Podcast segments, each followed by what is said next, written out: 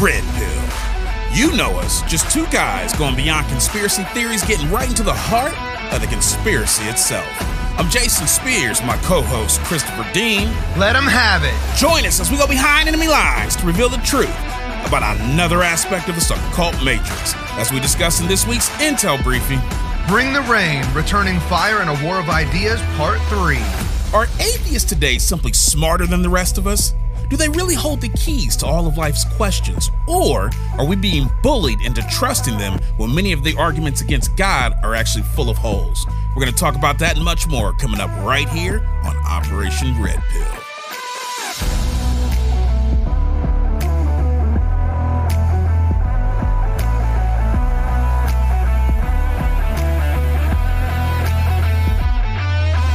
Ladies, gentlemen, pontificators, conversational master debaters, and everyone in between, welcome back to another episode of Operation Red Pill, where we take you beyond conspiracy theories and get right into the heart of the conspiracy itself. Now, this is a really old format. So we don't have, unfortunately, when we do these things where we review prior to recording, for some reason we seem to overlook critical components of what needs to be there. And At least- since least I'm in thing. charge, shut up! You haven't been introduced yet. since I'm in charge, I have to blame myself. I have to take responsibilities for this. Ladies and gentlemen, this is hard. This is very difficult for me. Not because I'm a proud individual, but most importantly, because it's really not my fault. I have delegated this responsibility to others who clearly dropped the ball. But we're not here to point fingers. No, that's not what we do. It's not the way. What we're going to do is move forward past this because what we have got before us is a plethora, I mean, an assortment of BS reasons for why we can prove that God doesn't exist. And we're going to get into all of that. Now, normally, you know, we give our little three counts of the stuff we can get into, but we're not going to do that today because we got 10 clear cut points that are going to verify that God doesn't exist. And you just have to sit back and trust us on this because we've got all the answers. It's been scientifically proven. And we're here to present that information to you because that's what we do. We care about you. And we're here to make sure that your spiritual development is fully developed. I don't know why, since God doesn't exist, but don't sit here and try to put two and two together and try to make sense of this. Just trust us. With that being said, I need you to welcome with me my non atheistic co host, Mr. Christopher Dean. How's it going, bro? It is going. boy, oh boy, was it a rough intro. yeah, talk about technical difficulties. Man, it has been a day so far. I'm almost feeling like I'm under fire. Okay, yeah, I think you should you should feel that way because you are. You know, I, I'm not. I'm not liking it though. No, it's not fun. I didn't wake up wanting to be shot at, but I swear it has been incoming after mortar fire, after friendly fire, after ground warfare, and I just I can't take it anymore. I'm almost shell shocked.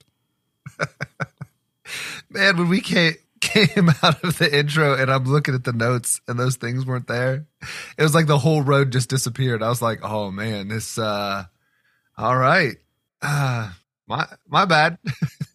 It's like watching the movie Speed, and they they they make that turn and the bridge is out, Uh-huh. but my bus doesn't go any faster, and I'm like, we're gonna die. Clearly, there's there's no way to avoid this catastrophe. Uh sorry about that. It's all right, man. Things happen. Let's the it lets the people know that we're human, Some days. right? Right. This is this is a lesser day for us. It's a very very human day. Hey, speaking of movies, and this is not a movie reference, but have you ever have you ever played Medal of Honor? Yes, I think. Okay, was were they the old ones? It, if I've played it, it's definitely the old ones. I think Medal of Honor Frontline was the one that I had played. Wait, what was it? Medal of Honor Frontline, I think, was the. Okay, I The haven't title of played that, that one? one? It's probably before you were born. and I'm older than you. I know. That's funny. No, it's. I definitely think it was one of the older ones because I don't think like when I transitioned into uh, Call of Duty or whatever, I I don't think I ever went back to anything else. I don't think. Okay. I was talking to one of my uh, coworkers this week. We, we were talking about video games and what I appreciate about them. Uh, he, Okay. was, he was talking about how you know he's he's got a PS5 for his son and how they they bond together by actually playing games, and I'm like that's cool. So it kind of opened up a conversation for me to talk about some of the games I like, and Medal of Honor came up. And one of the things I remember most about that game was a specific mission where we actually had to go. We were on a mountaintop dealing with insurgents, and we found this looked to be like an abandoned hut up up on the mountaintop. All right, form on me at that hut. They were just here. Ready? And a phone starts ringing. Cell And one of our guys in the group actually goes to open the door to pick it up. And we're like, no! And it, it explodes. And everybody has to come, you know, come to. There's gunfire everywhere. Your ears are ringing. And what's left of the building, we all huddle into for shelter. And then we have to start returning fire. And it is a gunfight for our lives. You're gonna make it! Kevlar saved your ass, man! Get behind this wall! And I mean, there are people coming from every direction, and you're firing and you're trying to preserve ammo, but you're just letting it rip. Get off! We got targets in the hills! Get on your saw! And we're passing mags, and you're getting down, you know, boom, boom, boom, boom, boom. Letting folk have it, and you're just like, I don't think we're gonna make it. Adams, just shoot! You're gonna make it! Three o'clock! Take them out on the right! Taking cover behind the truck! Get those guys! O'clock! Shit! It's moving! That truck's rigged! Take it down! Incoming!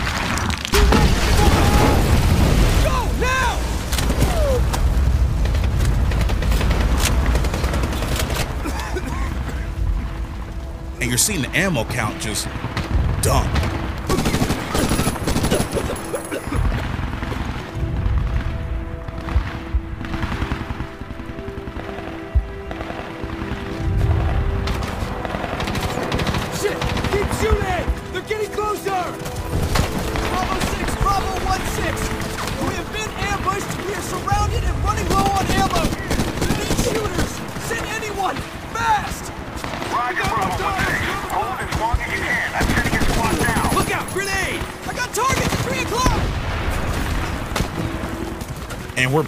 Mags, you're getting down, you know, two mags left. Enemy down! I see RPGs. 2 o'clock. Take them out! Kill shot! Running low on ammo. Shit! Come out! Spiking up! They're coming from both sides! Oh, one mag. You got, got to get your friend. You got anything? I'm almost out. Last mag.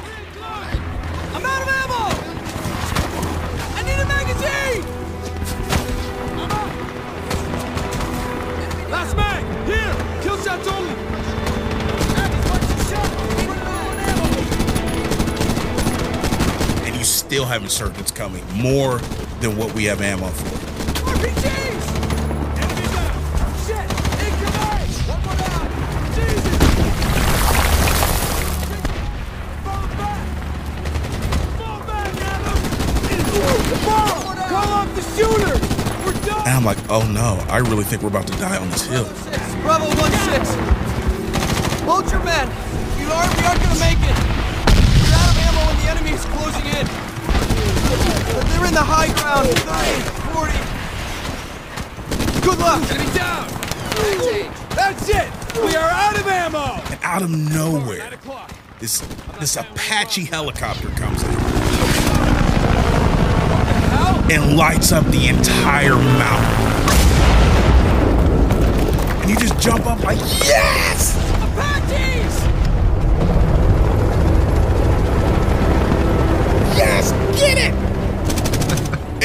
Coolest thing was that they bought the rain. Get some! Yeah! It's like when you are under heavy fire and you have aerial support, to give you a tactical advantage.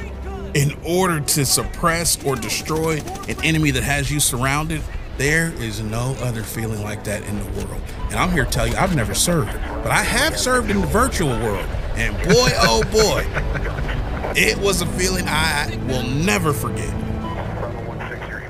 All right. And it makes me uh, think about how oftentimes we, as followers of Christ, are in a hostile world.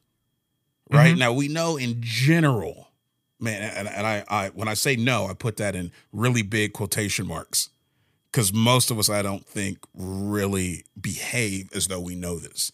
But we do know that we're in a hostile environment and that there's a war going on somewhere. And at some point, we could be involved in that war, right?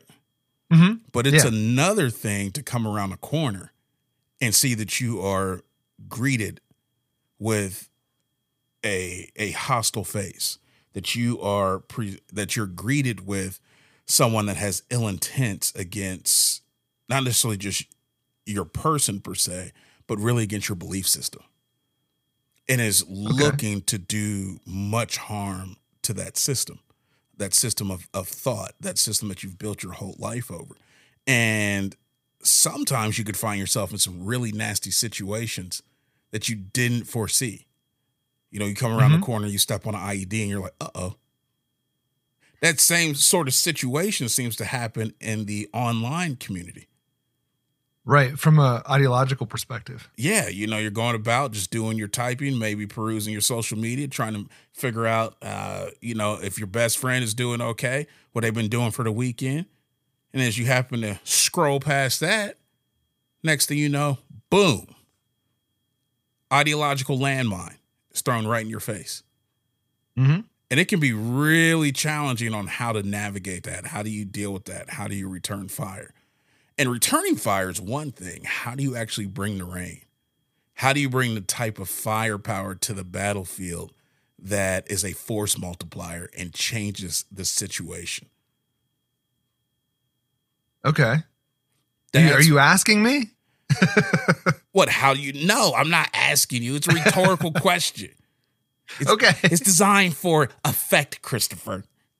But Oh, it you, affected me all right. I was like, I don't think I have an answer for this. I was about to say, since you seem like you have an answer, go ahead. Oh no, I was worried. I was sweating bullets. I was like, I hope he's not like asking me to answer this. No, I was not, sir. Uh, I, I think, though, that it's important to realize that we do have that type of firepower available, right? Okay. We do have Apaches. We do have attack helicopters, so to speak. Mhm. We're not just limited to small arms fire, True. and that is the word of God. But we also have to use the one of the biggest weapons that we've been given. And believe it or not, it's actually something that I think we despise many times. What's and that? Our mind. Mm. It's one of the greatest weapons we've been given. And that's why scripture talks so much about renewing the mind. It's also why this culture, a, a, a satanic oriented culture, is focused on destroying the mind. Because you can't navigate a hostile environment effectively if your mental space is messed up. That's true. right? So learning how to engage these ideas in a hostile environment, I think is very important.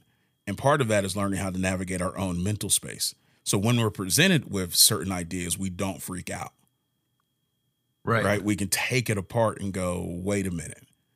And one of the things we're seeing in society so much is the rise of what I call the pop atheist. Okay. And these are these individuals who believe in atheism.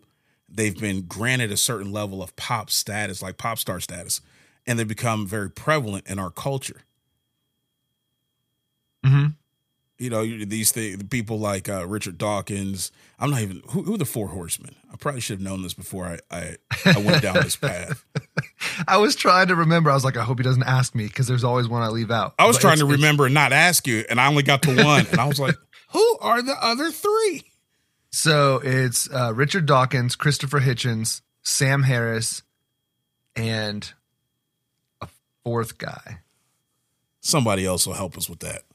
Yeah, Yeah, man, one, I, one of our listeners will hit us with that one that we missed.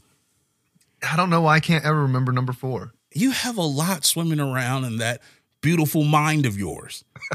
so once or once once in a while, a detail gets lost, randomly stuck to the side of that cranium, and just doesn't flow through with the rest of the thought process. I understand. Happens to the best of us. I appreciate your understanding. Yes, could explain why there wasn't sufficient information in the intro of the episode, but we're not going to live in the past. See, this is the result of tinkering. yeah, right. If you didn't change stuff, this would have been a perfect episode, you know, 16 years ago. So you're, you're going to blame me for this. That- well, you're right. blaming me for it. So, you know, th- I wasn't this technically blaming you. I was just assigning blame to where it was due. See, there's a difference. It wasn't personal. technically that's blaming me. Well, I guess it's good for us to at least start uh, trafficking in technicalities because we're going to need that as we jump into this episode today. Because we were talking a moment ago about the the uh, pop pop uh, the four horsemen of atheism. yes. And the point I was going to make is that uh, these guys, as well as others, kind of enjoy this elevated status within our society. And it's become amazingly popular to pick on God. Like to pick on mm-hmm. God in a way where I'm like, it's just not smart. Like, what if you're wrong? Right? Just on the off chance that you're wrong, that there actually does exist the most powerful being ever it doesn't seem like a good course of action to belligerently deny their existence because any way they show up is going to be problematic, Yeah. right? Especially if they have a Samuel L. Jackson element to their personality. No doubt. No doubt. You know, if they show up and like, oh, these mother don't believe I exist. Oh, I got something for them. Here, hold my angel wings and show right up quickly. I want to know who is censoring the most powerful being in the universe. Himself. Okay. Yes, he has discipline. Vernacular discipline is what he has. Oh, that's funny. Right? You, you don't think it would be a smart idea to like just stand there and be like, "Hey God, if you really exist, prove it." You're like you're like on a mountaintop, and the mountain Uh-huh. crumbles, and he's like, "You believe it now?" it's a little too late to change your perspective, right? Yeah. Yeah. I figured they would take a slightly more humble approach, you know, like the Drax approach. Be Okay. exceedingly yeah. humble, Extraord- extraordinarily, right? humble. Yeah. Yeah. but but they don't. They come out with such force, and not only do they do that, they throw it at us, and that force we we intuitively feel. Hmm And there's this weird um, air about them that somehow not believing is is the elevated position to be in. Yes. I'm glad you pointed that out because it's it's weird. It's almost like this uh, like you like you said, it's like this arrogant approach of I'm superior because I'm free of the need of religious belief. I no longer need that in my life. I have evolved past that. And I am Yeah. I'm I'm elevated now to a position of freedom where I don't have religion holding me back. I can now live my free life. hmm And you peasants, you ideological, intellectual peasants, need to get to where we're at, especially you Christians. Yeah, that's definitely how it feels going into it. Right? You guys are the supreme citizens of Peasantville. right? Out of all of the religions, this is the one that you can't you can't possibly understand how people believe in it. And it, mm-hmm. it's so wacky. The other day I was on doesn't happen much, but I happened to be on social media. And TikTok? no, actually, I've gotten rid of TikTok. I've been Oh. off TikTok, TikTok for probably about a month and a half. Interesting. That explains why you haven't talked about it and I haven't got anything from you. All Yeah. right. See, All I, I've right. got actual evidence to the fact that I've been off. In fact, my sister was telling me the uh, the other day. My older sister, she was saying um, I was out of touch with some of the news, Okay. and she was like, "How do you not know this is going on?" She's like, "It's all over the talk." I said, "Listen here, woman. Half the reason I'm off the talk is because you just came at me so strongly, telling me that that was a waste of my time." And then constantly berated me for the section of TikTok that, under no fault of my own, I happen to find myself subjected to. She goes, "Yeah, you need to get off of that side of TikTok." She was like, "I don't, I don't know how you got stuck over there." I said, "That was the interesting side of TikTok. Cheek Yeah. shaking is exactly the type of information I need to be affiliated with on a twenty four seven basis." She was like, "No, Yeah. you do not. You need to have news." Good informative News. news. I was like, this is informative. I'm kidding. All coverage that I see I need. I thought you said nudes. I was like, Oh, that's funny. What? No, not nudes, news. that's hilarious. So no, I've been off of there for a while, but I happen to be on um I think it was Instagram doing some of our work. Uh-huh. And after I posted something, uh, another post came up in the feed and it talked about the new AI that was out and how there was a a question submitted to to the AI basically said, "Can you tell me a joke about Jesus?" And it said, "Sure." Why was Jesus afraid to play cards? Answer, because he was afraid of the cross. And I was like, "Well, I don't get the joke. Doesn't it's not funny." Right. But here was the next thing that was more interesting. They they they entered in another question. Can you tell me a joke about Muhammad? And the AI came back. It's not appropriate for me to make jokes about other people's religious views. And so Oh. I'm I'm accepting of all of them. So I'm not going to do that. Is there anything else I can help you with? And I was like, so whoever programmed this on a baseline level, because it's still artificial intelligence, so we, we recognize that it can learn and that intelligence can develop, but there still is baseline programming. Mhm. Whoever did that programmed it was okay to to make fun of Christianity, right. but not the other religions. You you have to you have to venerate those. You have to show respect to them. And it Sounds it- like what were you gonna say? sounds like Alice Bailey. How so? Well, just the whole idea of the New Age and Theosophy, and we have to be accepting of Got all the religions. But I'm going to put together a system to absolutely tear down the fundamental structure of Christianity. right that's the one religion we can't we we can't tolerate as we're tolerant of everything else Yeah, exactly. pretty much spot on man and I, I think that really speaks to what you were saying before about the level of attack that we're under like sometimes i i, think we're under so much attack we don't recognize it we kind of get used to it hmm Like shell shock. Exactly. And that's not good because it it gives the enemy a, a false sense of safety. You know, we, I got this handled. These, these these Christians ain't fighting back, and it gives us Yeah. a false sense of of failure. hmm You know, a And false- hopelessness. Yeah, when really we're supposed to be we're, we're the strong man. We're supposed to be. Facts. So it raises this question here. Um, scratch that. I'll cut that. You go ahead. You pick up. Okay. So we have to be strongmen, and, and two people that I see on the internet a lot that I really, really appreciate for for being the strongmen that we need to be is Mike Winger and then uh, Mr. B from Red Pen Logic. Okay, Red Pen Logic. Is that that guy who sits there, listens to somebody berate Christianity, has a, a cup and a pen normally? Uh huh. Is that the dude? And then Yep, he that's the responds back really quick, like, well, here's why this is stupid, and starts taking Yeah. it apart.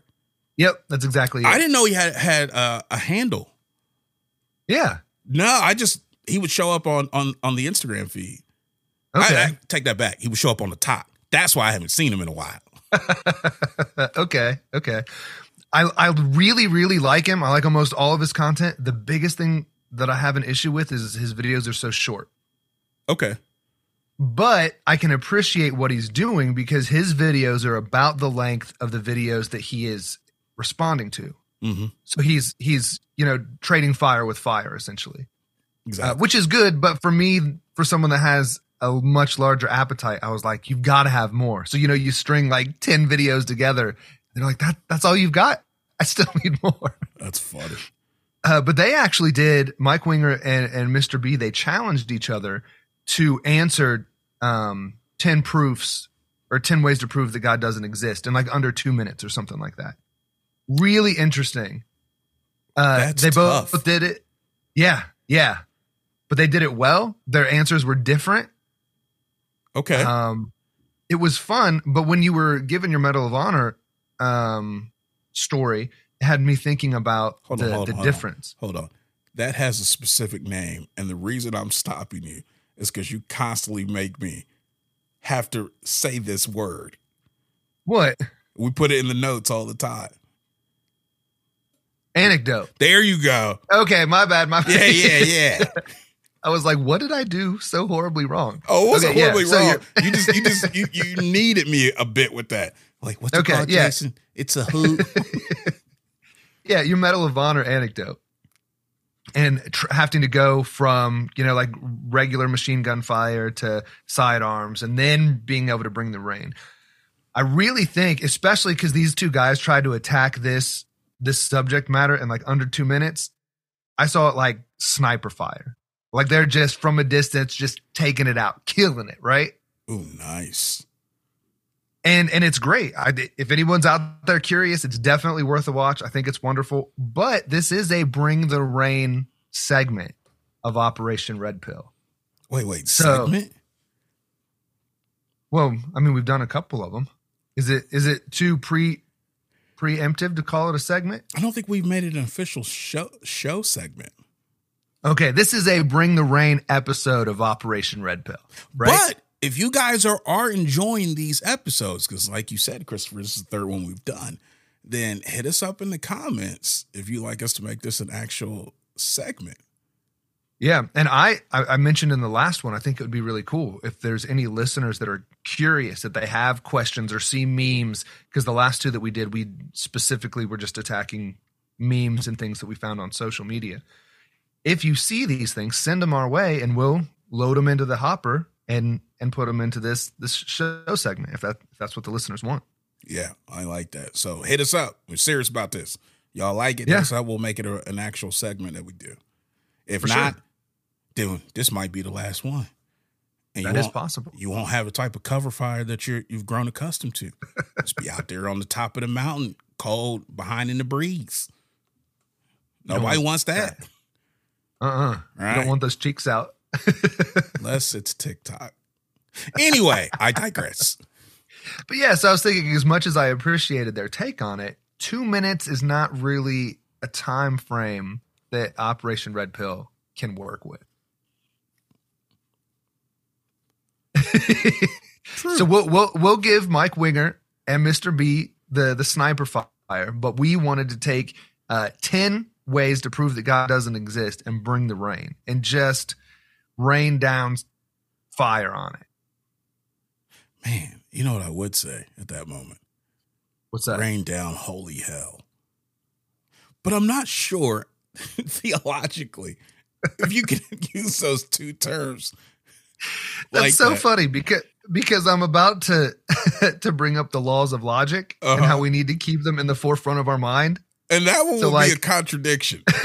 it would be. Although I know this is going to irritate someone. If God has actually ordained for a dimensional divide to place people that do not want to be in his presence and are thus subjected to the penalty of their own sins since they rejected an actual offer that would that would substitute for their their position then he actually is being righteous, which would be within the context of his holiness to create a place like that, which we call hell.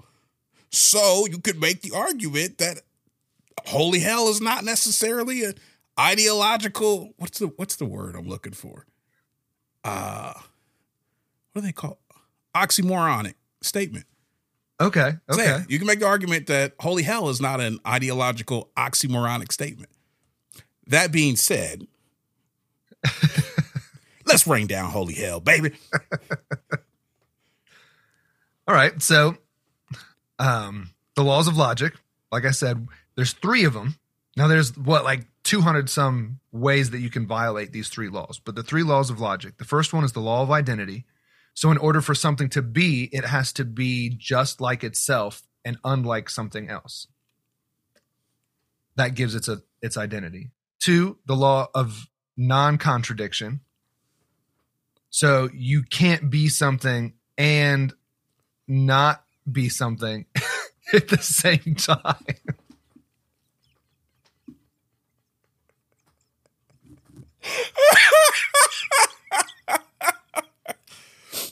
Okay. I know everybody's like, why why are they laughing? What Oh, you man. can't see is that as Christopher was saying that, I was looking at the notes and the what was really written was the law of contradiction. And so I, I turned my head looking at it a bit strangely. And without missing a beat, Christopher realized a mistake and slowly began to edit right in non in front of contradiction. And I was like, oh, that that, that just appeared quickly. On the Ah, fly funny. corrections are great. That's Yeah. hilarious. My bad. So, So what's the law the of- third law? The third law is the law of excluded middle, that you can't kind of be something or kind of not be something. okay. or something can't kind of be true and kind of not be true. It's that you have to exclude all of that middle ground, that things actually have to be black and white if you're trying to assess it from a logical perspective. Now it's funny, people will probably push back and go, no, there's gray area, right? But one of the classic examples of the law of excluded middle that I see is when somebody says, Hey, are you cute? If the response is kinda, Mm-hmm. it never works. Right. Either right. you're cute or you're not. Mhm. And we like to maybe say kinda in order not to hurt the person's feelings.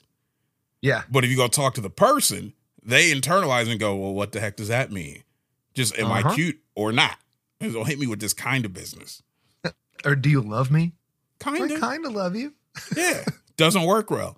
Have you been Right, faithful? kind of. yeah. Emotionally, we recognize that that that doesn't work. Right.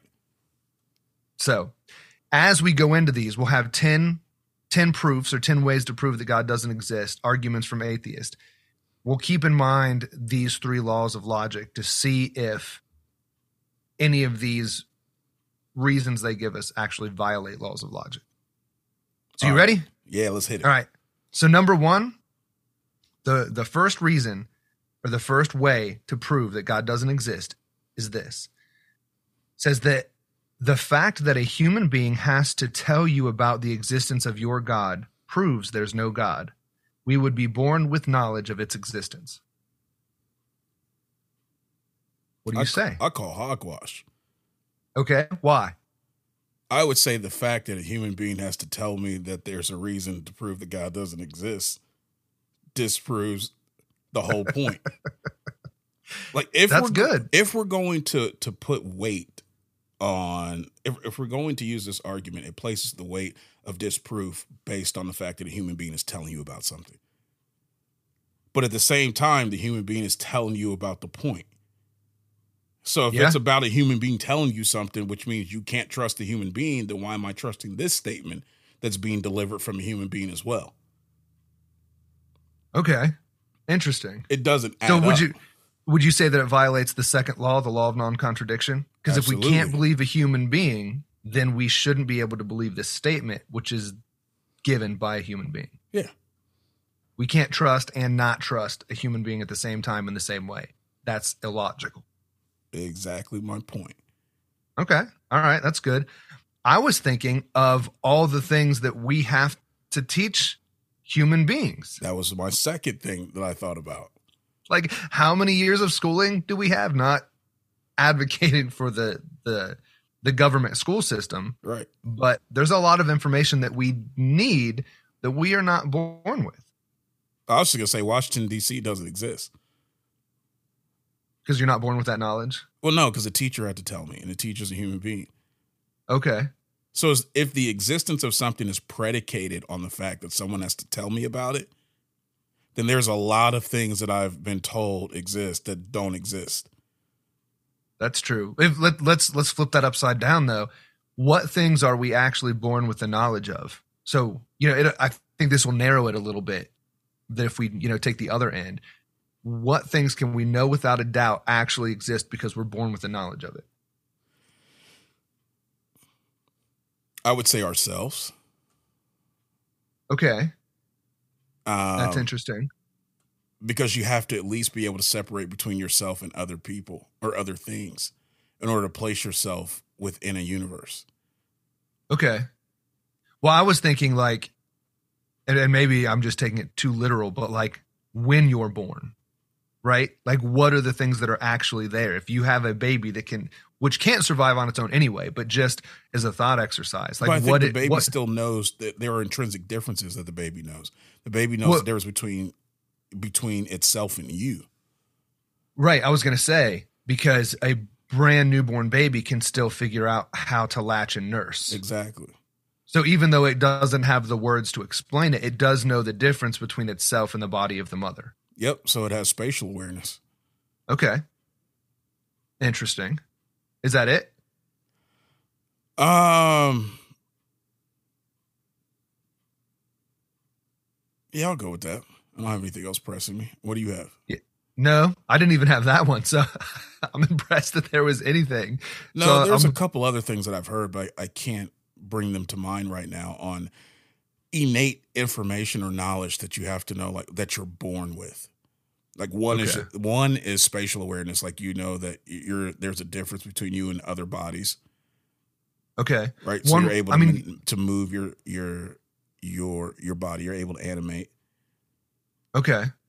One would have to be some recollection of comfort and discomfort or right or wrong or something because a brand new baby can be comforted. It can it can cry out because like it has a reason. So there's a very minuscule amount of of reason that's functioning in the mind of an infant.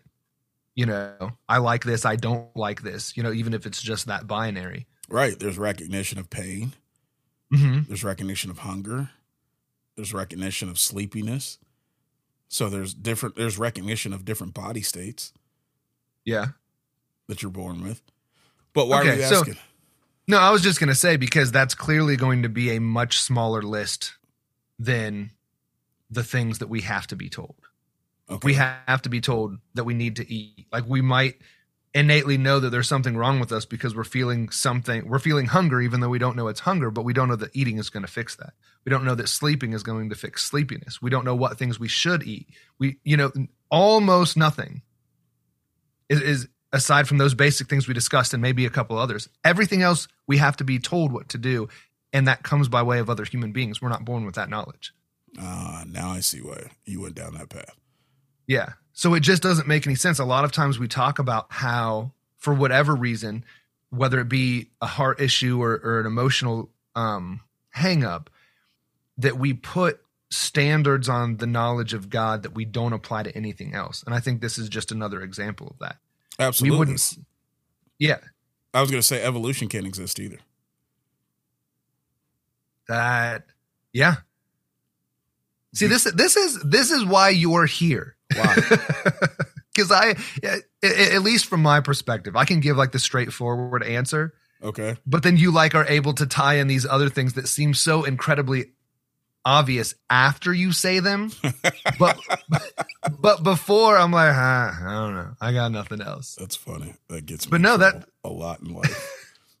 That's really cool because it's interesting that they even one of the excuses for why you can't scientifically recreate evolution is because it happens too slow for a person to to see it. So so literally you have to be told about it by other people. exactly. Wait, yeah. That was good. I like that. Do you have anything else for number 1?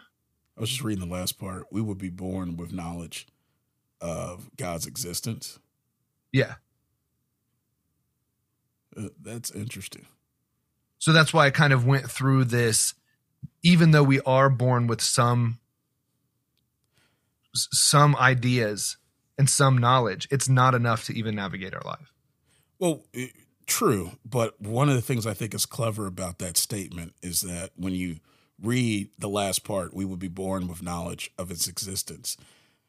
I think that statement is built on a certain understanding of knowledge. Like, what type of knowledge? Since there are generally three different types of knowledge, Uh-huh. what exact type of knowledge is it saying that we would be born with? Like, is it experiential knowledge? Is it know how knowledge? Is it factual knowledge? Or is it revelatory knowledge? Huh. the inference is that if God existed, we would be we would be born with a certain level of experiential knowledge. Like we would know it that way. But because you have to be told, which would constitute factual knowledge, somehow that's a lower degree or a lesser degree that can be dismissed. When the reality would be, in order to know God, it would take revelatory knowledge in the in the way that this is being inferred. Okay. God would have to reveal himself. Right. until a person got to the point that they had enough cognitive capacity to be able to evaluate the world around them and derive certain conclusions using deductive reasoning where they could deduce based on certain lines of thinking and arguments that there must be a god. And scripture says that every person is capable really of doing every person's held accountable to be able to realize there's a God because of because creation speaks to his existence. Right. Right, but you have to reach a certain me- measure or capacity of cognitive awareness to be able to deduce that. Mhm. That means uh, yeah. I'm at least trying to cover the the base for if you're dealing with people with mental handicaps. You know, if they're not Okay. able to realize this, you know, we're getting a bit theological. Hmm you know, is God holding him accountable for it? And that moves into a different area. I think dealing with the righteous God, he is smart enough to realize whether a person has the mental capacity to be able to understand these things. Right. And quite he's constantly- go ahead. I was just going to say that he's constantly dealing with the limitations of humans. Right. So a, a, a mental one is not outside of his wheelhouse. Exactly. But here's the other interesting thing just to think about. Um, you have people in your family that have some mental challenges and, and limitations. I don't mean that in a, in a in a mean way. I know I said that it, it might have come come across. Why aren't we talking about your family? because in this particular sense, I don't have people that are clinically uh, that that have mental handicaps clinically. That's funny. I, I got No, ones I got that, you, I that I think you. I would say have got some, but you understand what I'm saying. Uh, Yeah, with those people, though, I, th- I I would argue, and you tell me if I'm wrong. I think they have a high degree of intelligence in other areas, and a high degree of sensitivity in other areas. Okay. With that being said, although they may not have the the cognitive capacity to intellectually get to certain places, they do seem to have the intuitive capacity to get to other places. And I think it's quite possible that while a person may lack the mental ability to go through lines of thinking to get to the fact that God exists, hmm I think they probably have the intuitional ability to still get to the place of realizing that God exists. Okay. Sorry, you just got my brain going down this whole track of, you know, us being spiritual beings with a body, Okay. you know, not physical beings with a spirit. All right. So then if we are and if our um our destiny or our existence for all eternity is tied to things that happen through the vehicle of the body, but that vehicle is is damaged in some sense, how does the spirit of that person who doesn't have the handicaps of the body, right? So like a a mentally handicapped person is not going to be a spiritually handicapped person. Good point. I, I think um who who was that? JP Moreland, who pointed out that physical limitations don't always result in in cognitive not cognitive, but uh spiritual limitations. Yeah, yeah. That because the body is impaired in certain respects does not mean that the soul is equally impaired in the same respect, Exactly. but that exactly. the expression of the soul may be impaired when it's trying to express through an impaired body. yeah. Uh huh. Real heady stuff, but then when you you wrap your mind around, you're like, that makes all the sense in the world. Yeah, it's crazy. And for anyone that, that likes this level of conversation and this thinking, you, you said JP Moreland. I mean, any of his videos on YouTube. Um, he's got several books. Uh, simple guide to how simple guide to experiencing miracles, Kingdom Triangle, The uh, soul. the soul, Yeah. love your God with all your mind. Like he really hits this stuff hard, and he is just an excellent source for material along this line. It's fantastic. Absolutely. I'm glad you you put that plug in. It's funny, dude. Sometimes we go on these tangents, and I'm while we're on the tangent, I'm normally thinking of the audience, and I'm thinking of the person that's busy doing whatever. Here's us go on a tangent, and it's like, why in the hell are they talking about this? To give you more time to clean. right? but it's also funny.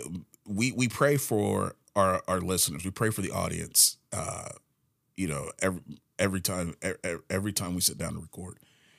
And one of the things we pray for is that we, we pray for the scrolls that, that God would actually give us the not just information but words and so that those words would answer questions that people have that we don't even know they have.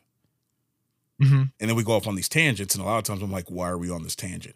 I'm hoping that there was someone who someone who's listening that had this question burning in, inside of them of can a person i know who's mentally challenged ever come to a realization that god exists i'm hoping we just answered that for him else Yeah, we just and- and- wasted a and whole bunch it- of time no, and I don't think that we did. But if you're out there and you could let us know that you were wondering some of this or it answered some questions that you had, that would be really cool. It just it helps kind of tie all of this together to know that that we're not just in this isolated studio and uh you know our listeners aren't just out there by themselves, but we're all really this community and that God is actually intervening on behalf of us.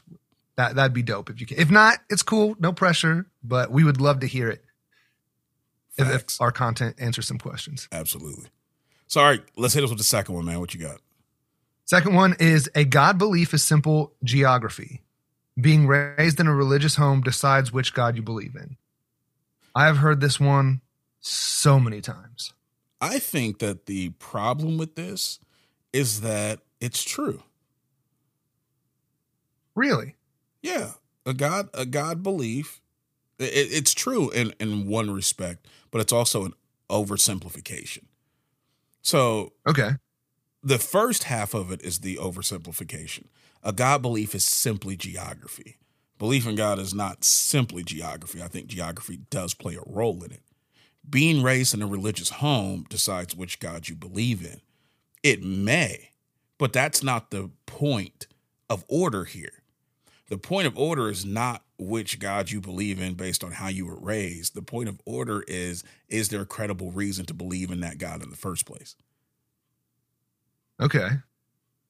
That's what's being overlooked by that point. Yeah. It's kind of like saying the house you grow up in determines the team that you like. Or let me rephrase that. It's like saying the house you grew up in determines which team is the best okay. Or which team you think is the best. That'd probably be a more a better way of saying it. The house you grew up in determines which team you think is the best. Okay, possibly it does. But the real question is is that team the best? Right. That's What is it, really the sim- issue. Sorry, there's a, a term I'm trying to think of um, single factor analysis. Okay. I love how you bring these these these phrases out. Yeah, I don't know. I I- can't remember the last time I heard it, but I know it's a thing and it's an issue that that comes into play with these because even though your geography, like where you're actually born, the culture that you're born into, the home that raised you, all of those things are clearly going to impact how you interact with the information about God. But what it fails to address is all of the other factors in your life that are going to impact that. Exactly. So anytime you're you're trying to assess something from single factor analysis, you're almost always setting yourself up to be either, if not false or wrong, um, messed up by any other insertion of information. Exactly. Now, here's the next point. If these are atheistic responses designed to disprove God, hmm then likewise we can say that growing up in an atheistic home determines the fact that you don't believe God exists. Yeah, but that's that's not true because I've talked to a bunch of atheists that were born in religious households. There's So, that. so they themselves are refuting this particular point. well, there there's there's there's that component to it. But let's say you're dealing with a person who was raised as an atheist, Okay. Right? Does that and does that validate the fact that they're an atheist? It wouldn't it shouldn't validate or invalidate it. Exactly. It's It's, really a mute point. just hmm But it's being applied towards religion and the idea that you only believe what you believe because that's the way you were raised. Well, the person making that statement, we could make the counter argument to them you only believe what you believe because that's how you were raised. Now, Yeah. they may try to shoot back and say, no, I was raised this way, but I adopted a new set of beliefs along the way. Mm-hmm. Okay, fine. If that happened with them, why can't that be attributed to a another person? I could have been Yeah. raised Christian and developed a different set of beliefs along the way and became a diehard Christian, a, a very convicted, thoroughly convinced Christian. Wasn't that way Mm-hmm. when I started.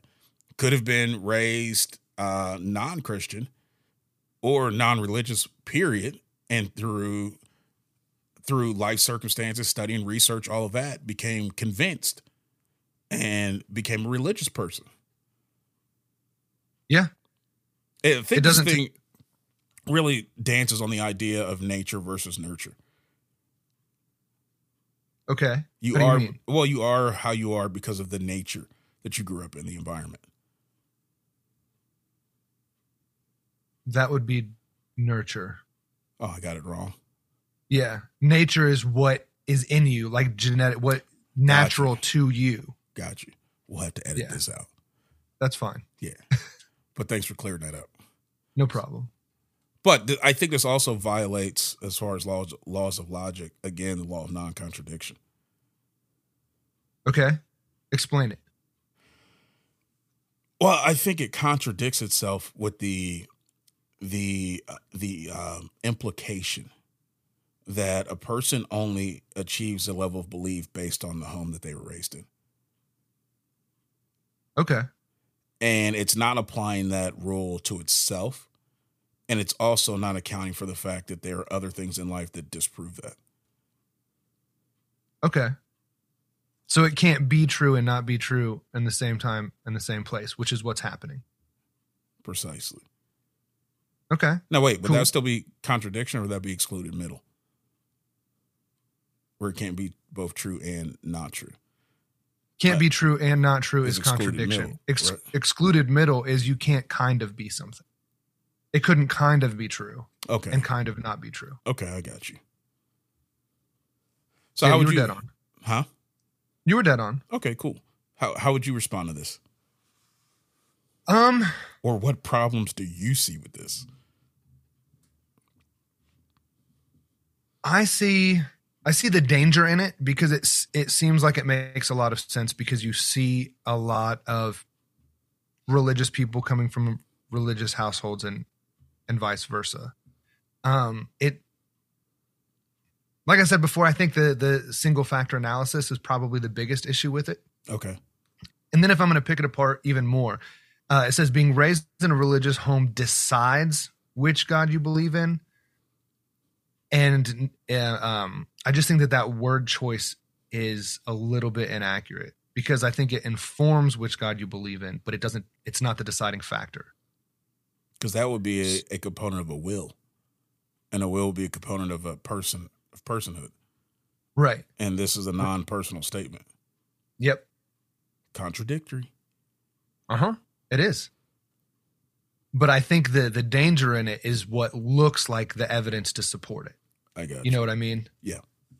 But then, um, you know, for those that are making arguments like this, uh, I would say that it's it's equally as dangerous to make argumentation along the line of that is so easily um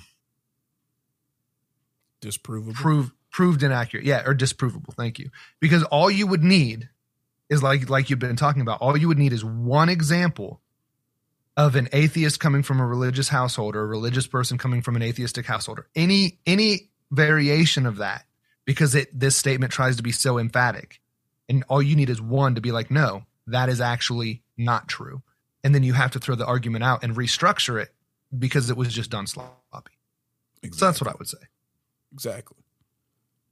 All right, so number Moving on to- Three, yes.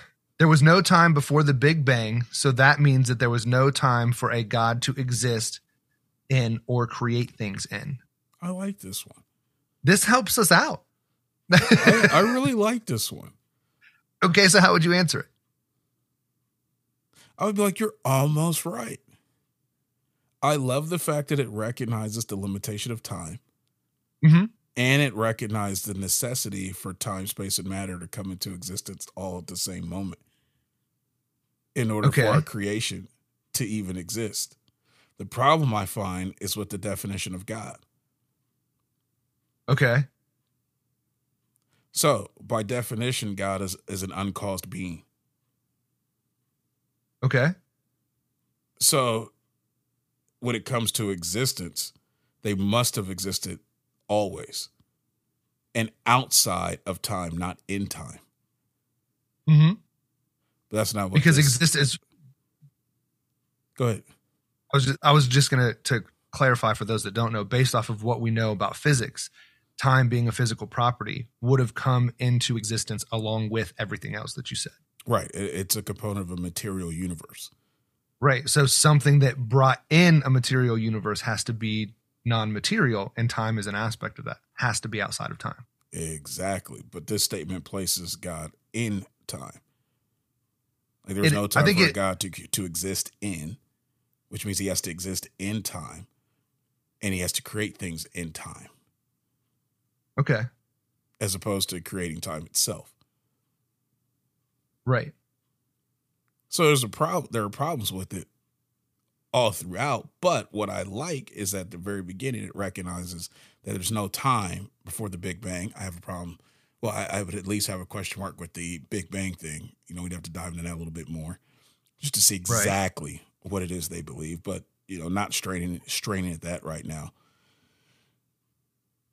In order for what the creation process to happen, like you said, time has to come into existence at the same place that matter comes into existence. hmm At the you, and I, I think Kent Hovind does a, a, an amazing job delineating those three, and what happens he when you don't have that. hmm I wish we had that clip we could play right now. Click. The God of the Bible is not affected by time, space, or matter. If he's, if he's affected by time, space, or matter, he's not God. Time, space, and matter is what we call a continuum. All of them have to come into existence at the same instant. Because if there were matter but no space, where would you put it? If there were matter and space but no time, when would you put it?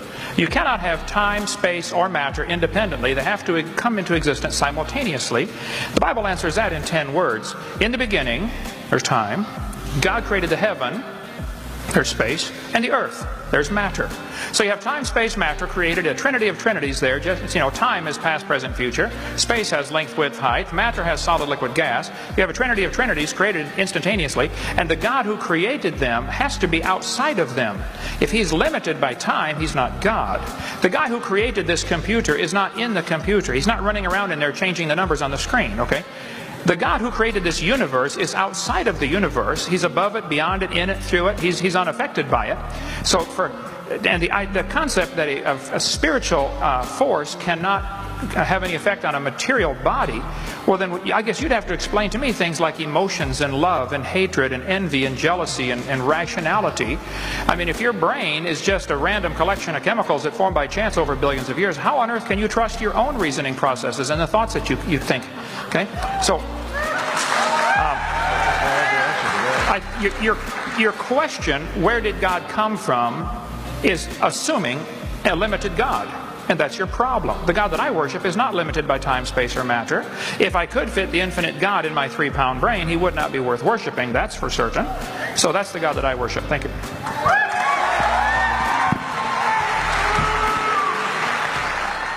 Well, what, what about for you? How would you respond?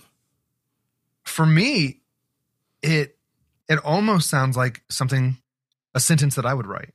So very recently, you and I have had a bunch of conversations about the importance of context, right? Yeah.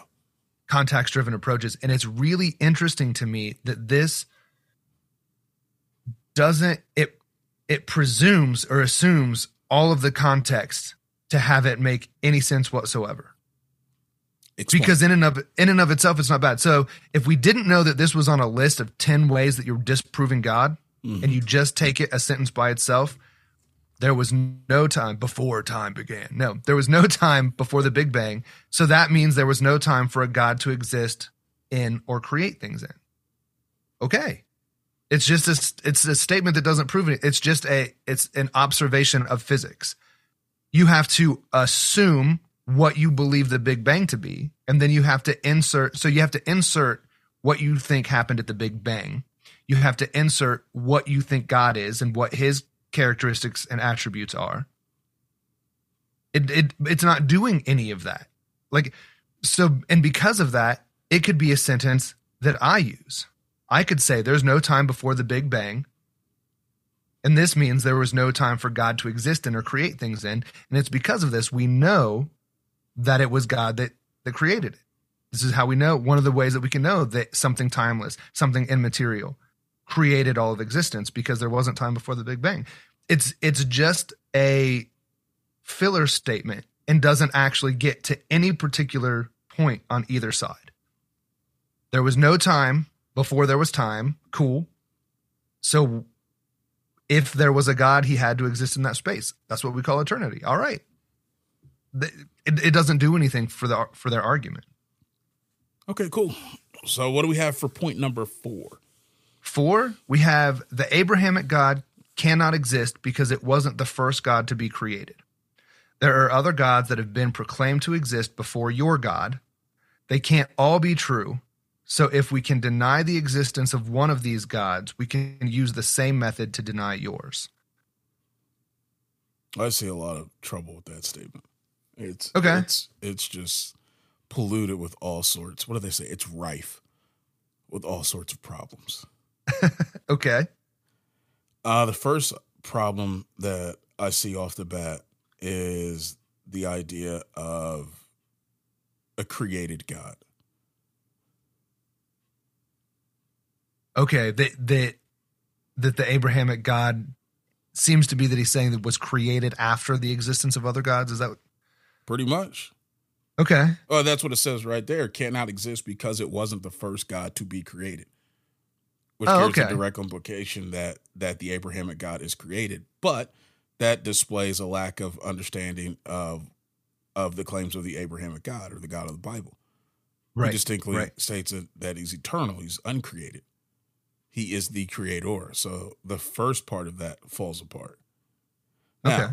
I'm okay with the fact that other gods may have been proclaimed to exist before the God of, of the Bible, only from an historical perspective. The Mhm. written history that we have so far would seem to suggest that the the oldest written record would be the Mesopotamian texts, which predate the Mosaic texts. Okay. And the Mesopotamian texts do claim a different set of gods than the Mosaic texts, which would be, you know, a codification of the Abrahamic tradition, right? hmm Fine. If, if just because the collection of written materials that we have now suggests that the Mesopotamian text is the oldest text on record so far, doesn't mean from an absolute standpoint that it is. It's just the oldest we know of right now. Okay. That being said, just because one God predates the other doesn't mean that you can use that to justify the lack of existence of all of them. True. True. Like that was a huge leap. Oh, for sure. Which I'm like, I, I don't even get how that logically was made. Especially using the No. same methods. Which is exactly Right. what it says. I can use those same methods to deny your God. Uh huh. I'm like, nah, I don't that doesn't add up for me. It doesn't at all. And it's it's interesting that is that all you were going to say, or did you have more? Well, no, the last thing I was going to say is that just because something predates another being doesn't deny the existence of that being. That would be just like me saying because your parents came before you and proclaimed to exist before you, that denies your existence. Right. It makes no sense at all to me. It doesn't. I, I think it's messed up because it assumes that the Abrahamic God came into existence alongside Abraham. Mm. And that's not the like if you look at the actual story, Like we Abraham know made him up. Yeah. And like somehow Abraham was not aware of the existence of other gods. Like that, no, that's not at all the case. Like he was in a culture that was saturated by pagan beliefs. I believe he, So he, he was- came from an idol maker household. Yeah. So he knew about other gods, but it was the reality that God revealed to, that this God that existed before the Big Bang and when there was time is now communicating with Abraham. It just it dismisses so much of what is important and assumes that Abraham just created him out of ignorance or whatever. I do like the fact that it makes a statement they can't all be true, which seems to imply a certain understanding that truth is exclusionary by by definition, by nature. Right. Like competing ideas cannot all be true. And while it's possible that they may all be wrong, it doesn't mean they all are wrong either. Right. Right. You have to search through to find out. This just says because everything can't be true, then everything's wrong. Without searching for well which one is true Right, which violates the first law of logic, the law of identity. In order for different religions to be different, they have to, in their identity, be unlike other religions. So you can't, by definition, use the same method to disprove all of them if they're all different. You're assuming that the, the identity of each one is the same. So you can disprove them all with the same method. It just right it would be like having a lineup of little girls that are, are all claiming to be casey whoever right? Uh-huh. and maybe the real casey. Let me restart over. It's like having a lineup of slim shadys. And all these people are claiming to be Slim, slim shady. Mhm. but all we're looking for is for the real slim shady to please stand up. Please stand up. Please we need you slim where are you at baby That's funny. You know, and if all these people claim that, it doesn't, it could be that they're all lying, but it doesn't mm-hmm. necessarily mean that they all are lying. Right. And I don't know why I'm always drawn to like a marriage analogy, I don't know. but there there are a bunch of women in this world, right? yeah, hold on a minute. I think we should take a moment of silence for this fact. Like we serve a very good God. We could be There are on a a planet. bunch of women. Yeah, we could be on a planet with just a bunch of men, right? But we, we, our God in His infinite wisdom saw fit to bless this planet with women.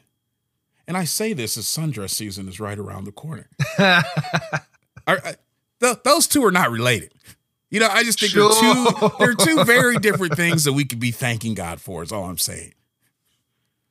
Okay, that's Yeah. fair. That's You know, fair. He said enter his courts with thanksgiving. Yeah. That was too long of a pause. So I must be uh, tired or something. Right? Uh, you're married, so I'll, I'll, I'll, I'll put the I'll put that pause under the marriage side of you. That's why you're always drawn to marriage analogies. okay. Okay. But it's interesting because, you know, one of the you know, there there's so many other religions, right? hmm and let's just assume that we have a particular method to disprove them. So there's a bunch of other women, and I'm trying to figure out which ones are my wife. So I come up with a particular method. I, it's stupid, but it'll make sense in a second.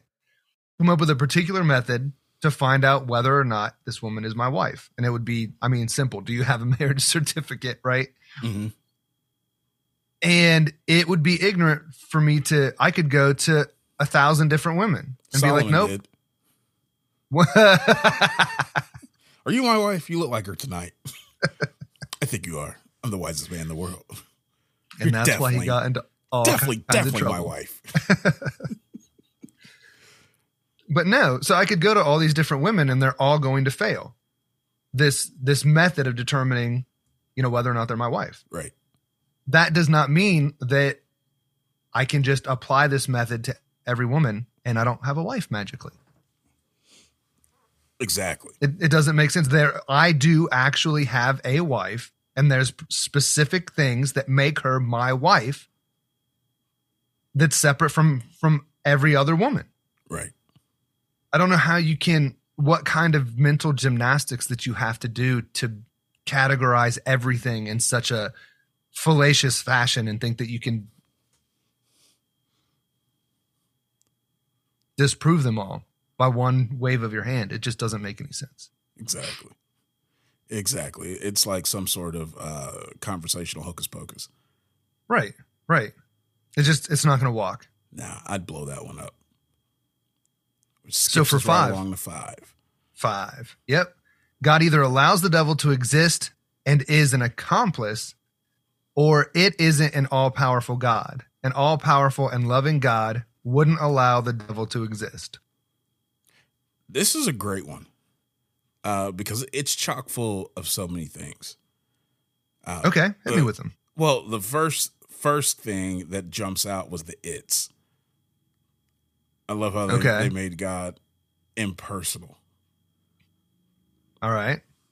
That that was one issue I had, but that notwithstanding, God either allows the devil to exist and is an accomplice, or isn't as all powerful basically as he claims. That's a huge charge against God, like a very popular charge Mm-hmm. that we constantly hear that if the devil exists, then God ought to not allow his existence, which means then God's not all powerful. That doesn't hold up at all. Right. But really, the charge is a little bit more subtle, and it's really a, a charge against God's goodness. That in the fact that he allows a being as evil as the devil to exist either makes him uh, a party to everything that the devil is doing, or he's just not powerful enough to stop his existence. Okay. It doesn't add up though. The the first part is that God allowing allowing beings to have free will and to exercise that free will does not mean that he's guilty of the things those beings choose to do. Right. Because then it would somehow mean that God is guilty of allowing me to do all the stupid things that I do. And that's That one of the places other people, people. never tend, tend to jump. Right? And I don't know Mm-hmm. many parents of people who are incarcerated for crimes they committed that are trying to take the sentence of that child. Yeah. They're saying it wasn't them, it was me. Because I'm the one that brought them into this world. Right. Right? So I'm responsible for everything they've done. I think this also denies the fact that we that a person can be a free will agent and have their own accountability for their own actions. Okay. I do Yeah. like the fact that this seems to recognize the existence of evil. Okay. Yeah. You know, the fact that God allows the devil to exist. Most of the time, you, you get into these arguments trying to get people to even come to terms with the fact that the devil does exist. Right.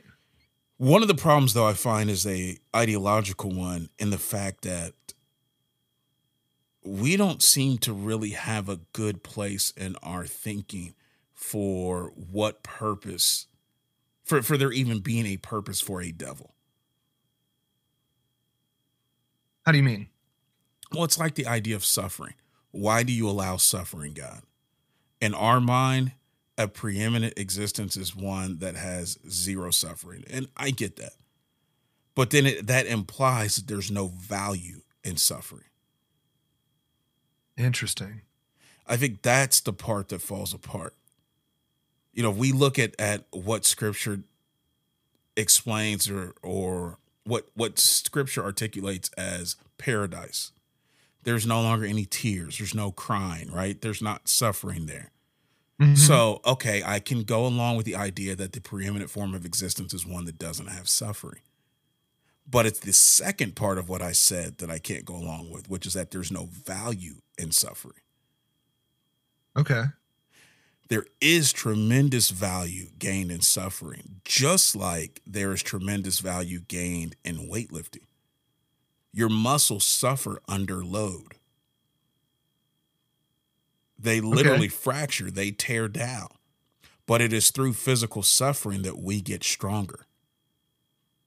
Just by way of how we are constructed as a as a human being, as a physical being.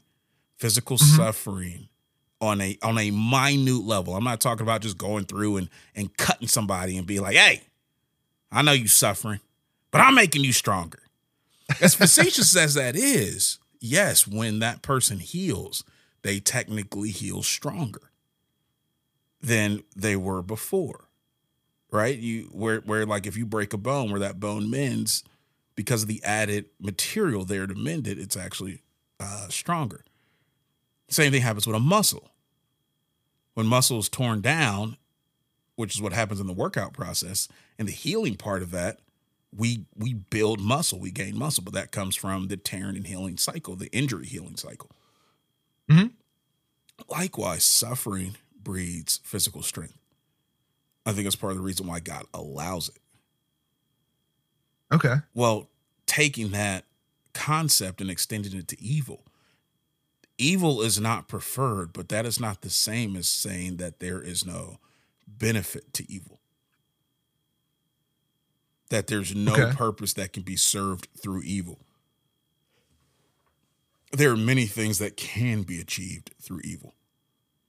So Okay. allowing evil to exist does not necessarily mean that you are are an accomplice to it, nor does it mean that you're not powerful enough to do anything with it.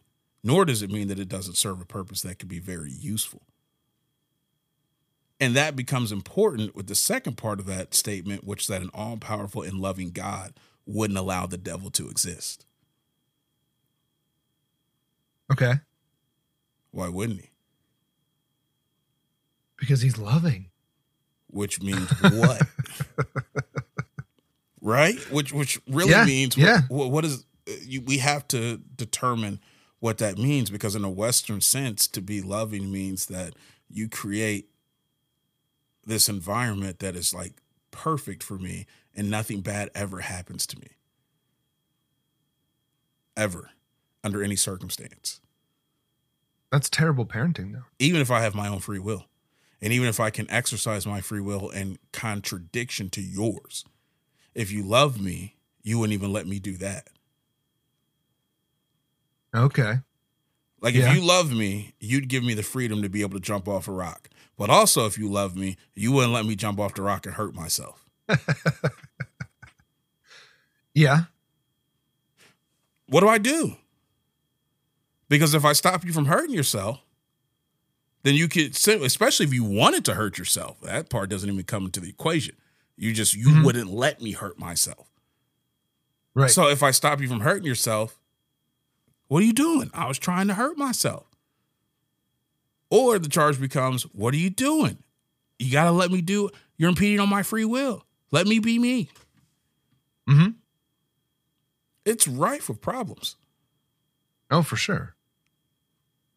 And is contradictory in nature Explain. because you're well, you're jumping back and forth. At least when the, the definition of what loving is, loving can't be interfering with your will and not interfering with your, will at the same time in the same place.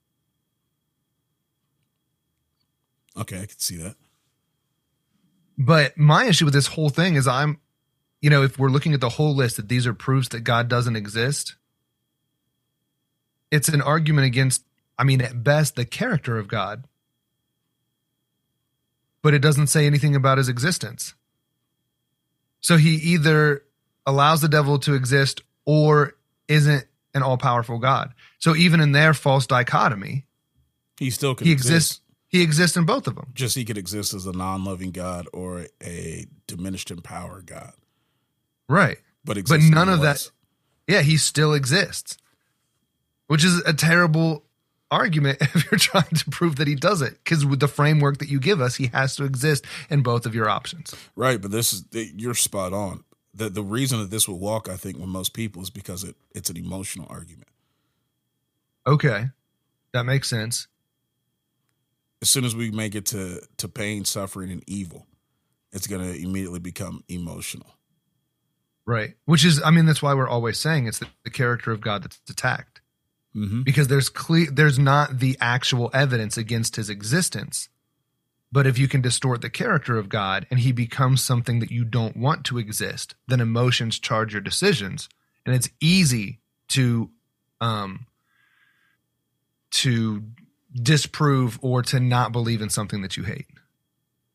Which I mean, I think is logically inconsistent even in of itself. But th- but that's the argument. It's a much more, um, it's a much easier way to get people on board to get you to hate a thing, and then you don't care whether or not exi- it exists because you hate it. Interesting. Which definitely would put it back into the idea of emotions. Right. Exactly. That's fascinating.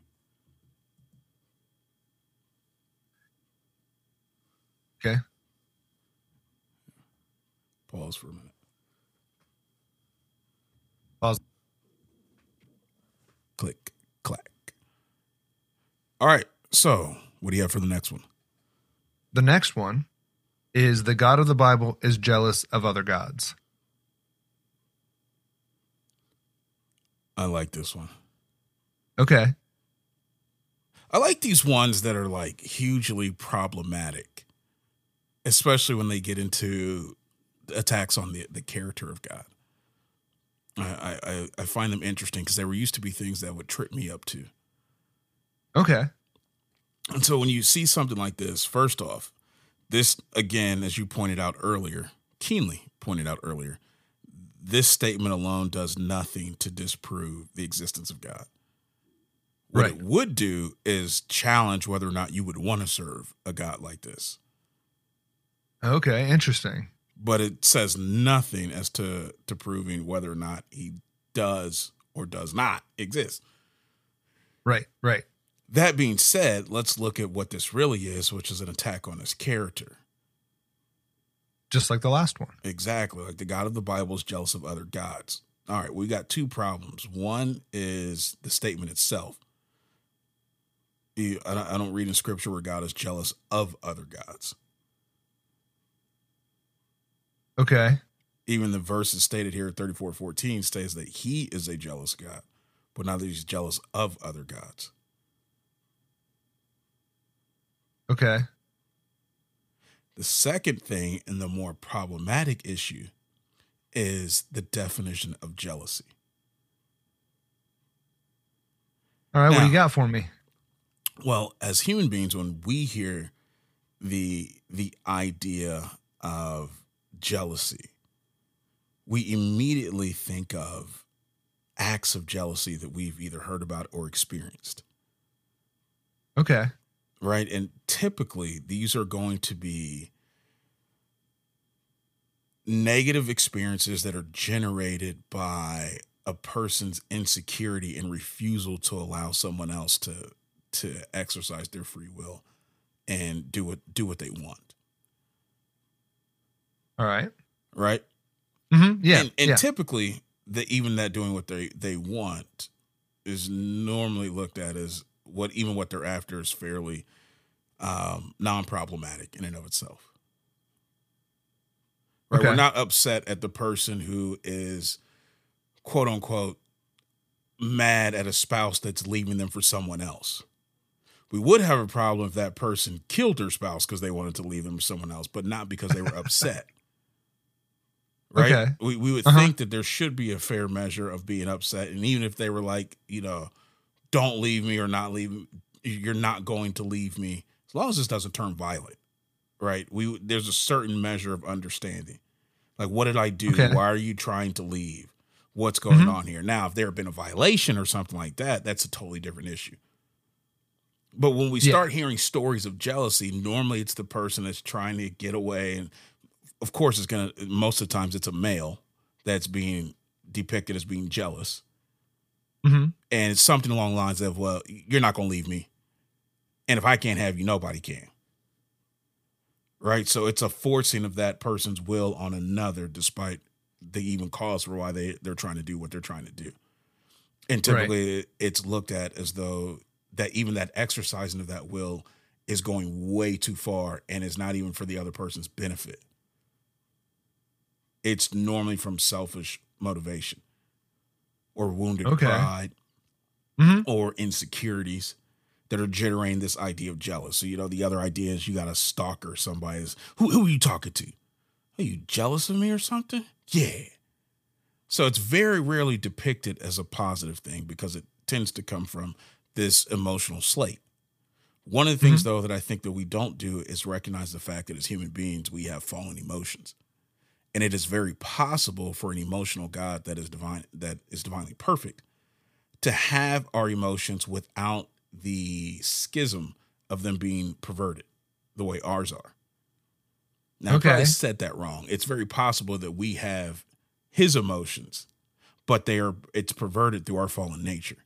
So our understanding Gotcha. of the emotion is also perverted. Okay. So what am I getting at?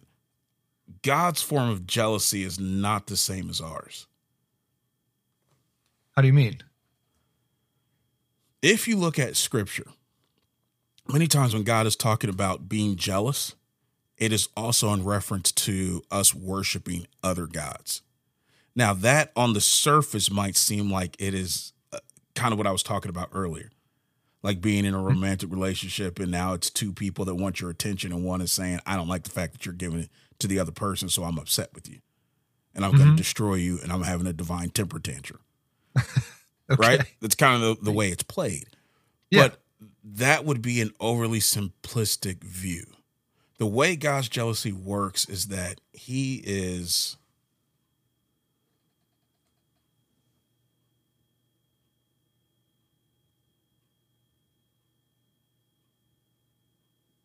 first off an emotional being who experiences the depths of his emotional palette from a genuine, unperverted perspective. Right? He experiences divine joy, mercy, love, compassion, kindness, all of that stuff, right? Mhm. Same goes with this idea of jealousy. It's not perverted the way that that ours is. But when God is jealous about something, it is typically because of the preciousness of the thing that he's concerned about and the fact that there's there's an attempt being made to mar that thing to destroy that thing that he that it, he that he deems as being extremely precious and so his jealousy is from a perspective of protection Okay. Interesting. so given like what we were talking about a moment ago when it comes to like idolatry when it when it comes to serving other gods it's not the war of how are you going to choose that god over me? As much as it is you choosing that god is going to destroy you. And you are so valuable to me i don't want to see you destroyed like that. It's not only going to destroy you, what that God will require of you will destroy subsequent generations as well. You're going to serve that God in acts of worship that will violate you because that God does not love you and is not trying to look out for your best interests. So, God's form of jealousy is do not worship that because that will destroy you. Not don't worship that because it's not me and I only want your love for me.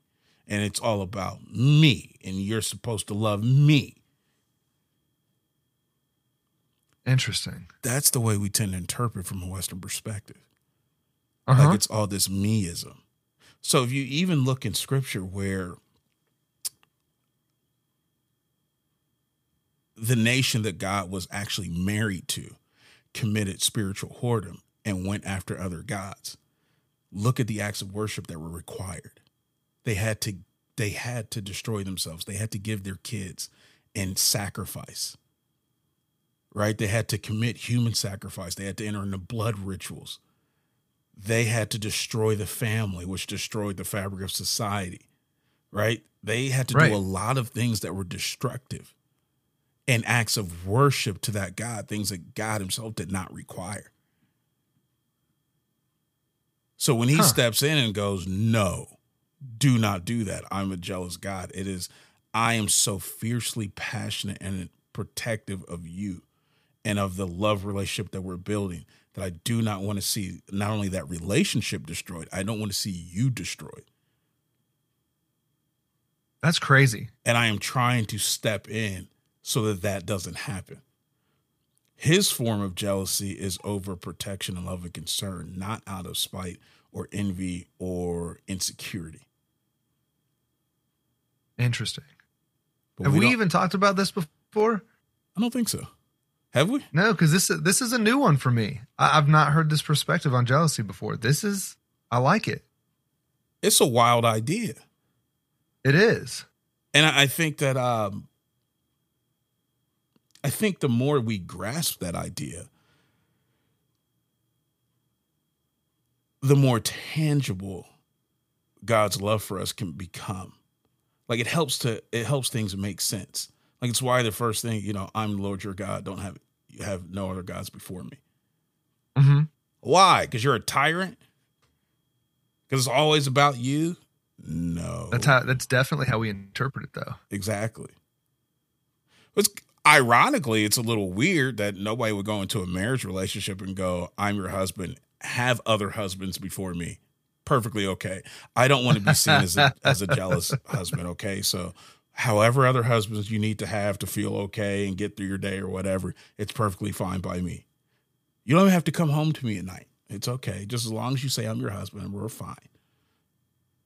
It's interesting though, because like I said, I'm drawn to that marriage analogy. As you were explaining it, I was trying to think, you know, how that plays into to marriage, and I think it the even the idea of fidelity is one that we make selfishly, right?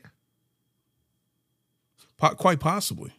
but eh, I mean, a lot of times, generally speaking, because you know, I don't want my wife to cheat on me. And again, this is just for the analogy because I don't want to be hurt, right? Because Right. she promised me that she wasn't going to do this, and I don't want to get my feelings hurt. Okay. When re- when really, if you look at the damage that promiscuity does from a, a sociological and psychological perspective, the whole idea that that God has, Uh, just from a societal perspective, because so many things that He does apply on on multiple tiers, that it's a it's a protection for both parties because what exists outside of the marriage is not good for you. Right. it's damaging not just to the family unit but to the individuals that are indulging in promiscuity and those things. It it it is not healthy. So it's it's interesting that there is a place that you can kind of even see that even though it's rare um that the reason we we should desire for the fidelity of our spouse is because i mean you, you can do that and be selfless Exactly, you can.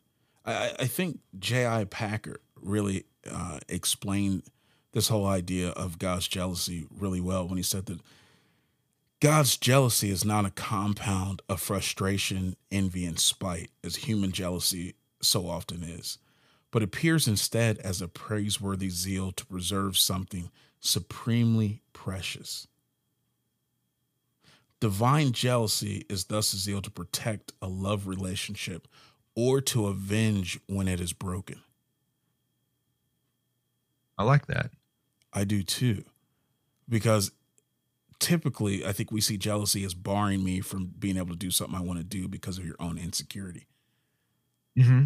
We don't see it as protecting something that you you deem supremely precious or being so motivated that you you want to avenge it when it is broken in order to restore it. Like God's jealousy Yeah. would also provoke him to ask who hurt you. Mm-hmm. they did. I mean, we're gonna have to talk about the fact that you were unfaithful, but I'm also going to deal with the fact of who hurt you because you still matter to me. Yeah, and I think it, it uh, uh, a, true analysis of ourselves, like that's the kind of person that we want to be in relationship with. I think you're right. I think I think you're right. You know, I, I've been um, I've been in a relationship before where I was saying to the girl, you know, I don't mind a little bit of jealousy. A little, Okay. little, little bit of jealousy is good.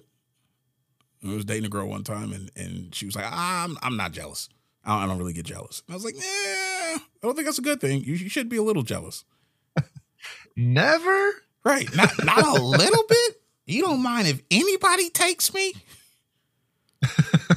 Which wasn't the perspective that she- that she was making the statement from, but you know, because of the way it was phrased and because of how my mind works, easily I'm, I'm going to step right into that point. Um, but no, as things developed, that, that tendency changed. And it started to be no, no, no. I, you know, as her affections for me grew, uh, yeah, I don't think I like the fact that you spend a little bit of time over here. Well, I didn't think you get jealous. Interesting. Oh, now it's a little more valuable to you. I, I think that jealousy that is I think I think jealousy that is the byproduct of genuine love and not self-centeredness, but genuine love, which recognizes the preciousness of something and is oriented towards trying to protect that. And I don't mean just a relationship, but more so even the person. Mhm. I think that type of jealousy is is a good form of jealousy. I, I would I would- even say, let's take it out of a romantic relationship. I think it's possible for a parent to be jealous of a child in that same context. Okay. I don't want you involved in this type of behavior because it's destructive. The only reason you would truly say that is because you love the child. You care for that child. You want to see the best for that child. So even Mhm. stepping in and providing a a measure of impedance to their their desire to want to go here and do this, but you know you're doing it for their own good, I think is a healthy form of jealousy. Okay. I can see that. Now, I am in no way because we got a lot of different listeners, man, to the show. and, and and people have, they come from different backgrounds they have different experiences. I know with an audience the size that we have it, there's no way that we're not talking to someone that has had some very unfortunate experiences with romantic partners that say they're jealous right? And some of that leads to violence some of that leads to some very scary situations. I'm, I'm not suggesting that that form of jealousy is good at all what i am suggesting is that there are two different types and that the most prominent type that we're familiar with is the toxic type, okay. and that there is a non toxic type. In fact, I, I almost wish it wasn't called jealousy because I think if it had any mm-hmm. other, ter- if it had another term or label we could put it under, people would have no problem really accepting the concept that, that we're talking about. But the fact that it's labeled as jealousy can create an emotional barrier for a person, especially if they've been the victim of toxic jealousy. And the same thing happens with the idea of love. If a person's been abused under the auspices, uh, auspices of "I love you," hmm then being in a healthy relationship where there's genuine love expressed can still be a trigger for them because their definition has been so marred by the adverse experience that they went through. It doesn't mean love Right. as a concept is bad, but what they experienced was a very toxic, perverted form of it. And Right. that was bad. And I think we see that. I mean, just across the board, there's so many of so many emotions that we experience that get perverted and turned into something negative. Anger, for another one. Yeah. Anger can be very, very uh, beneficial, especially if it if it moves you to protect someone or, or or something. You know, being startled or like I don't want to say fear, but it reminds me of that scene from uh, 300 when he's like not fear, but a heightened awareness of things. Yeah. Yeah, all of these things, because God gave us emotions, can be utilized to our benefit, but you have to know what tools to use and when to use them. Absolutely. Because if you need to be using sandpaper and you use a hammer, you're going to be in trouble. Exactly. You know, anger is normally the result of hurt. And should help us recognize when something is wrong. Let me take that back. Anger is normally a secondary emotion Yes. and should it, it normally comes from feeling of a violation but it's, it's Okay. designed to help us see where something was wrong and to be motivated to correct that Yes. right like if you see somebody getting beat up it might motivate you to pick up a rock and throw it upside somebody's head to stop an issue Mm-hmm. Yeah. you know it's not necessarily wrong i know now some people are upset because we're promoting violence i cannot please Can't everybody. please everyone. no Right. Right. that will promote And- me. and I was- that will provoke me to anger, That's right? funny. and not the good cop. But I, I was going to say that there there really ends up being the emotions become toxic on both ends of the spectrum. what do you mean?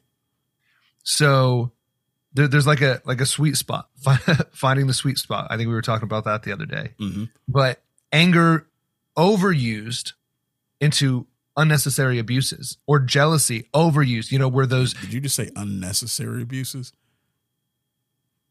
did I say unnecessary abuses? You did because now I immediately wonder what are the necessary abuses? Okay, I I think I'm, I'm what I meant to say was unnecessary acts or unnecessary violence, some, something along those lines. Okay, so you have those, and we see those, but then I think we also have a tendency to entertain emotions on the lesser scale. That um, intend and instead of hypercharged emotions that inflict damage to those around you, you experience an emotion that then drains the people that are around you. So whether it's that your your anger and you need dealt with, or you're jealous and you need dealt with, that doesn't actually the the misuse of it that you're using it to control other people, right? Mhm. When you use your emotions to control other people instead of propel you to act the way that you need to.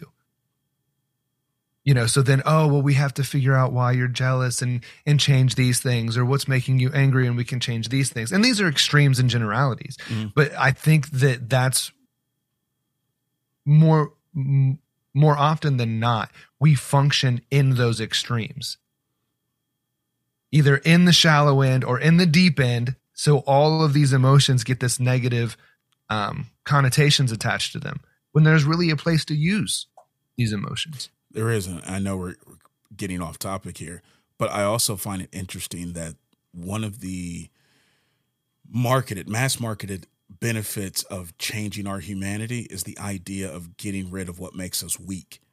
And what's often pitched as one of the most prominent things that make us weak is our tendency to have to behave or function off of emotion.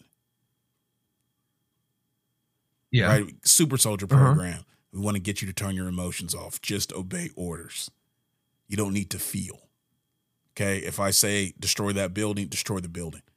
Don't be sitting there wondering how many people are inside. Could be mother and children, all of that. I don't care. Level the building. So we'll we'll put the switch in you so you don't feel anymore.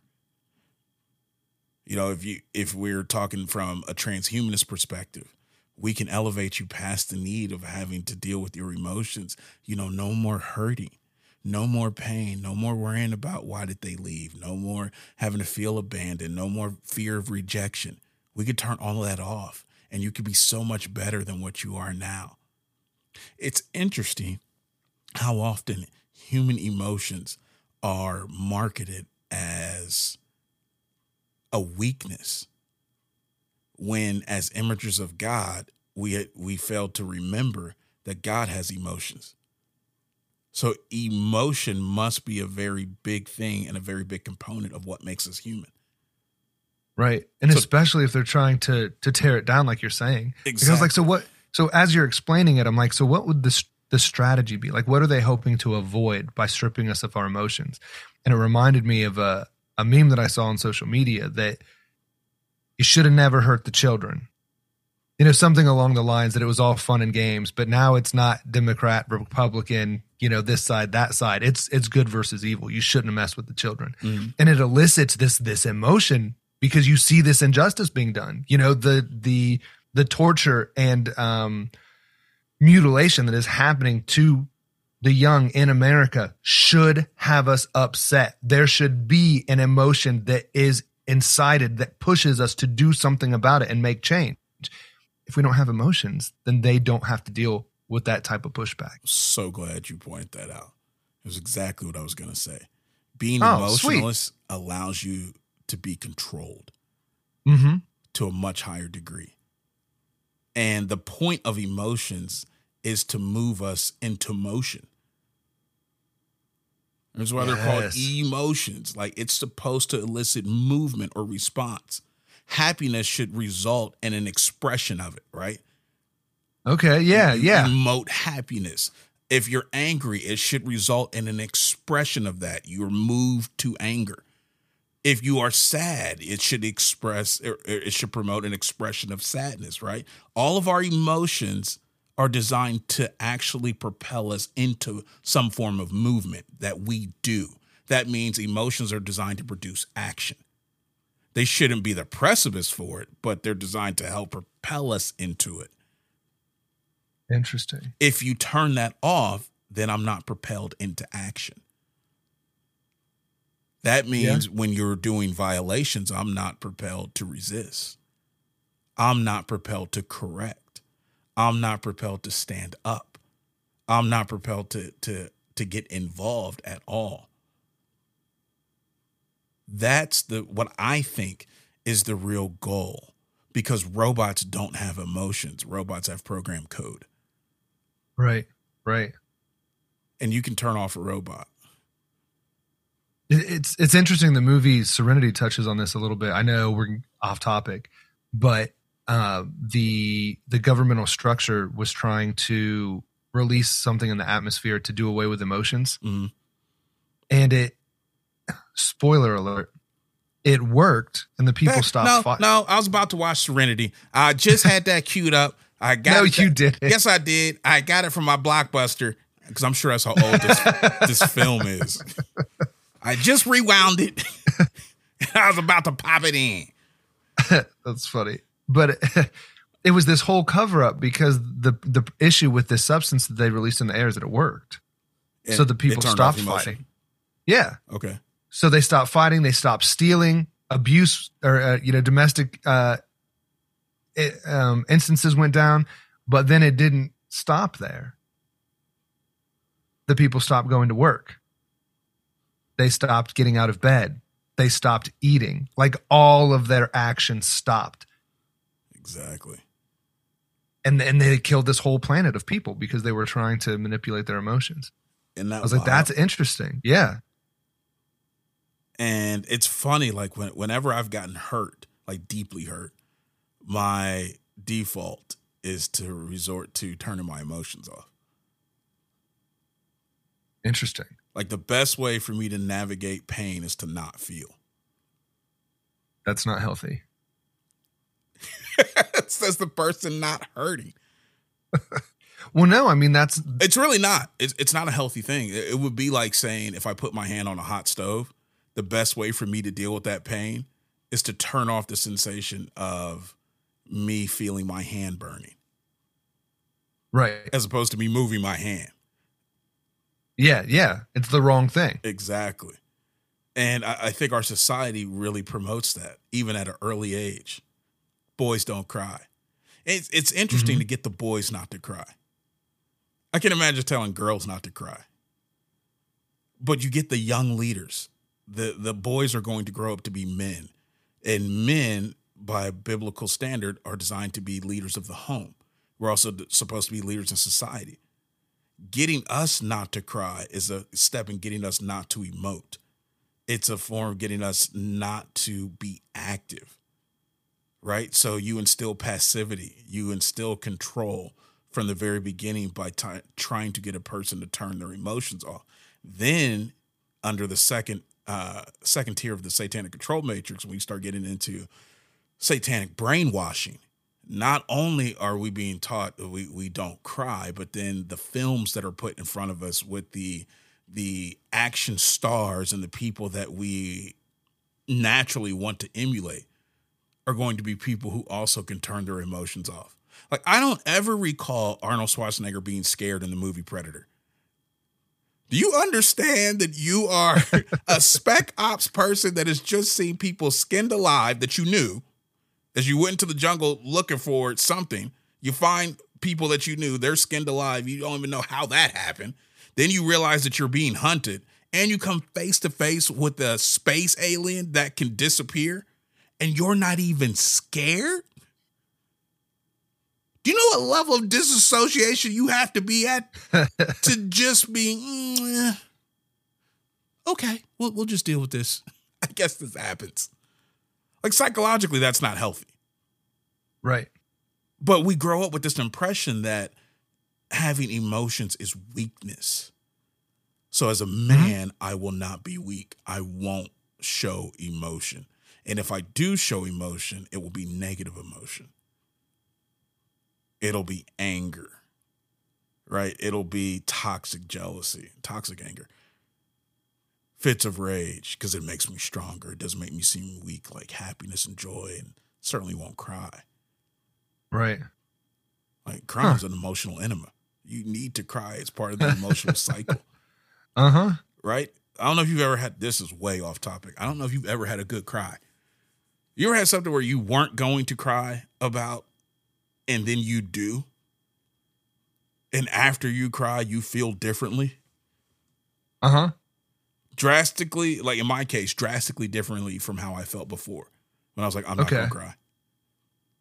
And then I cry, and ironically, I I feel better in a certain sense. Almost like at least I got that out. Now I don't cry a lot. No. No, no, no, not not really a crier.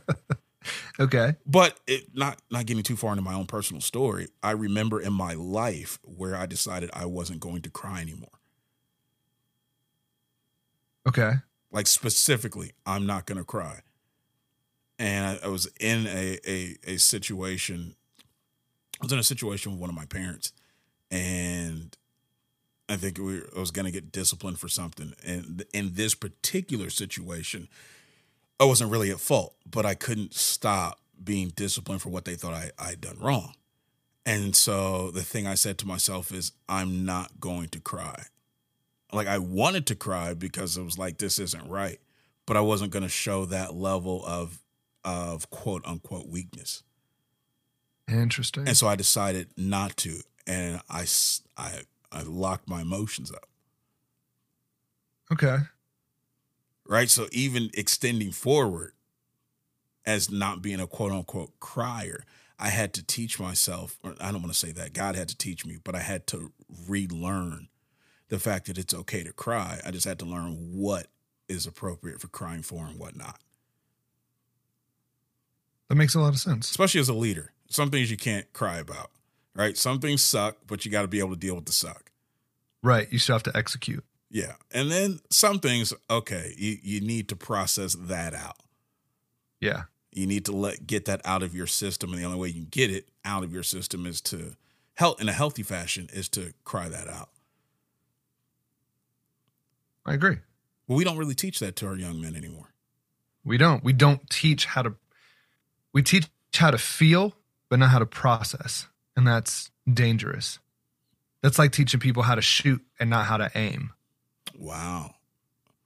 Now somebody said they really like like uh, the analogies that come from Operation Red Pill, and I was starting to kind of puff myself up a little bit. Like, really, what were they? I'm starting to think what they really are saying is they like your analogies because you give Maybe. really good analogies. Thank you. Now, that, that was a really good one. Thanks. Because I think we speak the same way. If our words are like bullets, oftentimes we speak without aiming. Yeah. We, we just fire away, which again Mhm. causes all this emotional damage that then people not being taught how to process don't process well. And if that's happening, especially to a person that's being taught don't cry, there's all sorts of problems that we're going to get into. Right. Now, how we got off on this whole big thing dealing with God's jealousy, I'm I'm not sure. But that all of that being said, going back to the point that this person was making that the God of the Bible is jealous of other gods, that is an outright lie. He's not jealous of other gods, he's jealous for us. And I think it's very important to realize that who he's talking to, that us, is a Mhm. is a a nation group that entered into a marriage covenant with him. Okay. right? And this was, yeah, he he he. This is going through Abraham and all of that, but by the point that you get to a nation, this is the the people of Israel being under captivity, of uh, un, under Egyptian captivity, and being delivered from that, and then being given these these uh, statements. When you get to the the Ten Commandments, right? This is out while they're out in the wilderness or this is this is a whole thing that's happened now. This is God stepping up, judging the gods of Israel that had oppressed his people, right? That demanded things of them, that had violated them, that had hurt them, scarred them, marred them. And they were crying out, Hey God, where are you? Right. And he steps up. He he corrects and avenges and fights for his own. And then in a very safe space says, Hey, we're gonna enter into a special relationship. Like it's not a relationship I have to necessarily enter into, but I'm calling you my own. If this was Yellowstone, it'd be like take the brand. right? But but but now you part of the community. You're you're under my brand, you're under my covering. That means Mhm. the enemies that are out there that seek to harm you, I too will deal with. Like we family now. And so those other spiritual entities that are after you, I'll protect. But then every relationship has a code that you got to adhere to. Yeah.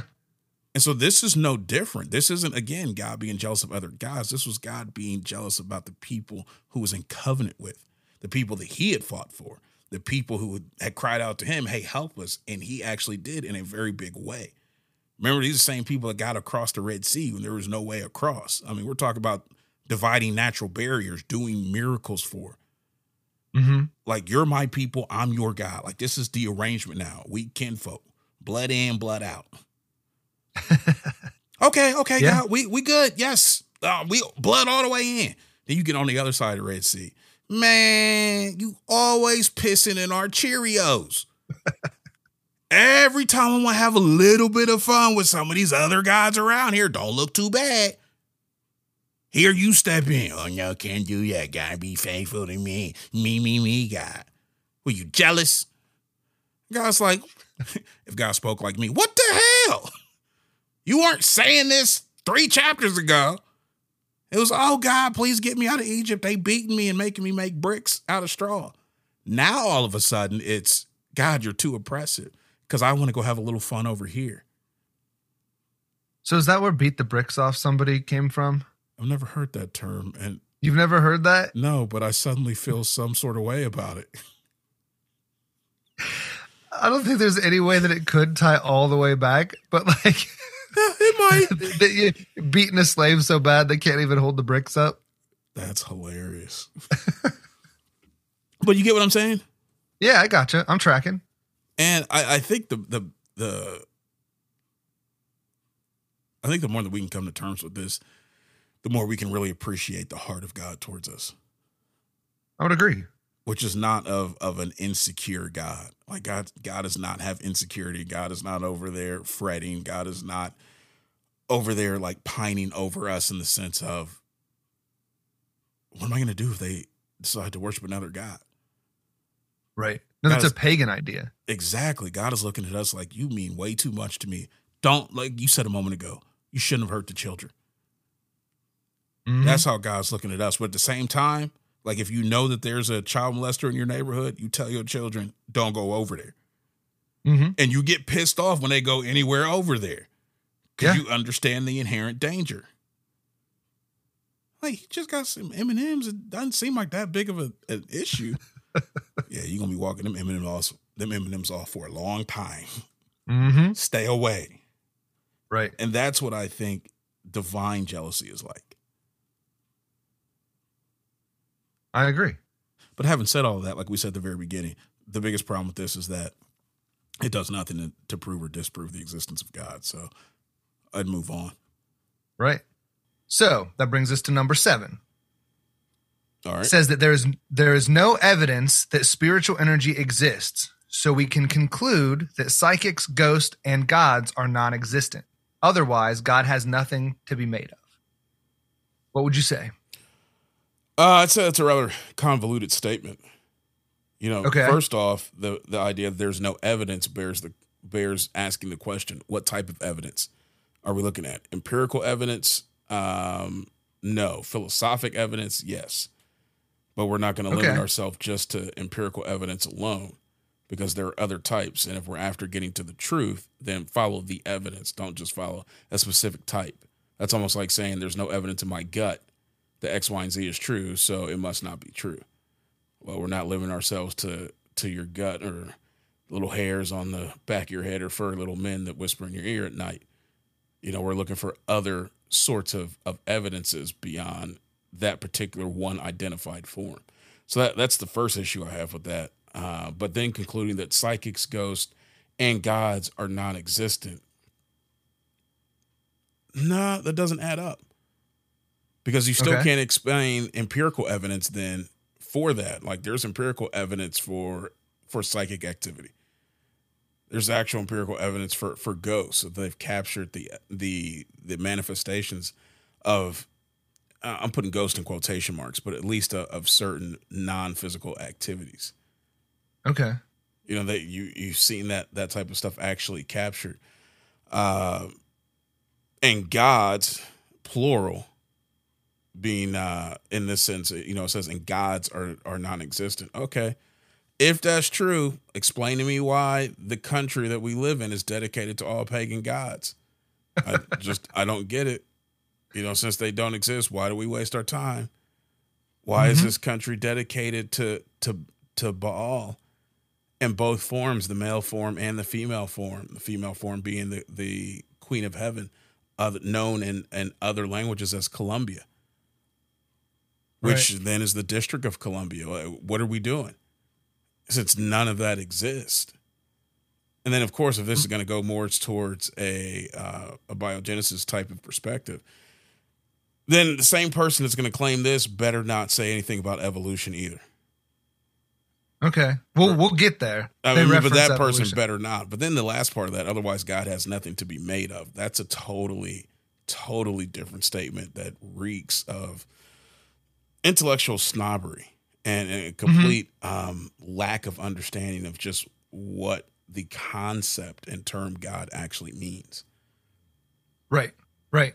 right? There has agree. to be a being that is outside of the limitations of our physical world.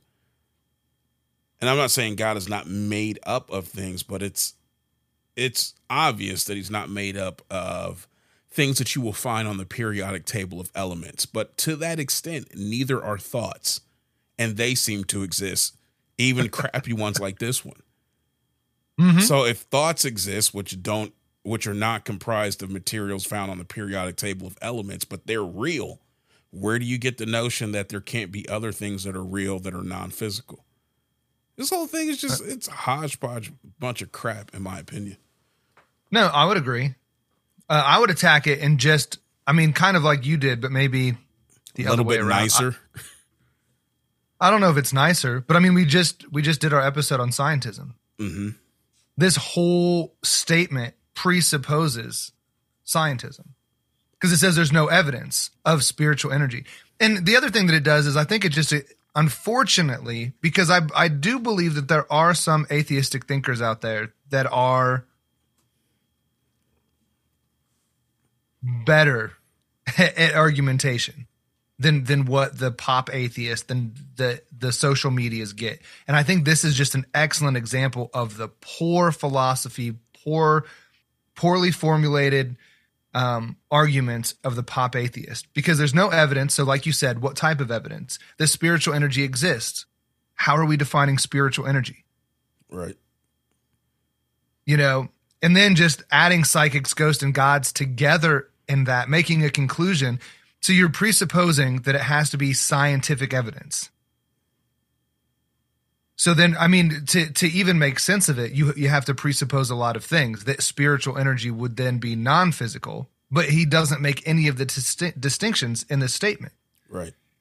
And otherwise, God uh, has nothing to be made of is interesting because Frank Turek, I can hear him in my head that he's our God is non-physical. So if you're just looking, like you said, at particular types of evidences, then of course there's not going to be a physical evidence for something that is non physical. It just doesn't make any sense. So yeah, I just think it's it's poorly constructed from from start to finish. I do find it interesting that demons aren't listed as non-existent. But ghosts, psychics, and gods, Yeah. that that's interesting. Huh. What do you do with that? Okay. I don't know. I don't know either. Was that all you got for seven? Yeah, that's it. Okay. Moving to eight. There is no such thing as nothing. For nothing to exist would cause it to be something. Creationists believe that God created the universe out of literal nothing. And this, it, it sound well. Okay, I'll let you go first. Well, No, no, no, no. You're already flying off. Let me hear it. Okay, well, it seems stupid. Like just reading it, you're like, this sounds convoluted. But there really are like upper echelons of people discussing this and and and really buying into this belief that by nothing we mean something. And it philosophically, there's no foundation for that. Nothing is nothing. You know, it's the term that we give to the absence of something. There's like the What- song. I, I can't remember where I heard this from, but it basically was like nothing from nothing leaves nothing. Yeah, like, well, yeah. Well, the musician got it right. They seem to understand it. Right. It reminds me a little bit of like darkness and light. Like you can't measure the darkness. Darkness is just the title that you give to the absence of light in a space. And the same thing with the whole cold. same thing with cold. That's what I was going to say. Yeah. So cold isn't really a thing. It's just the definition that we assign to something that's lacking heat.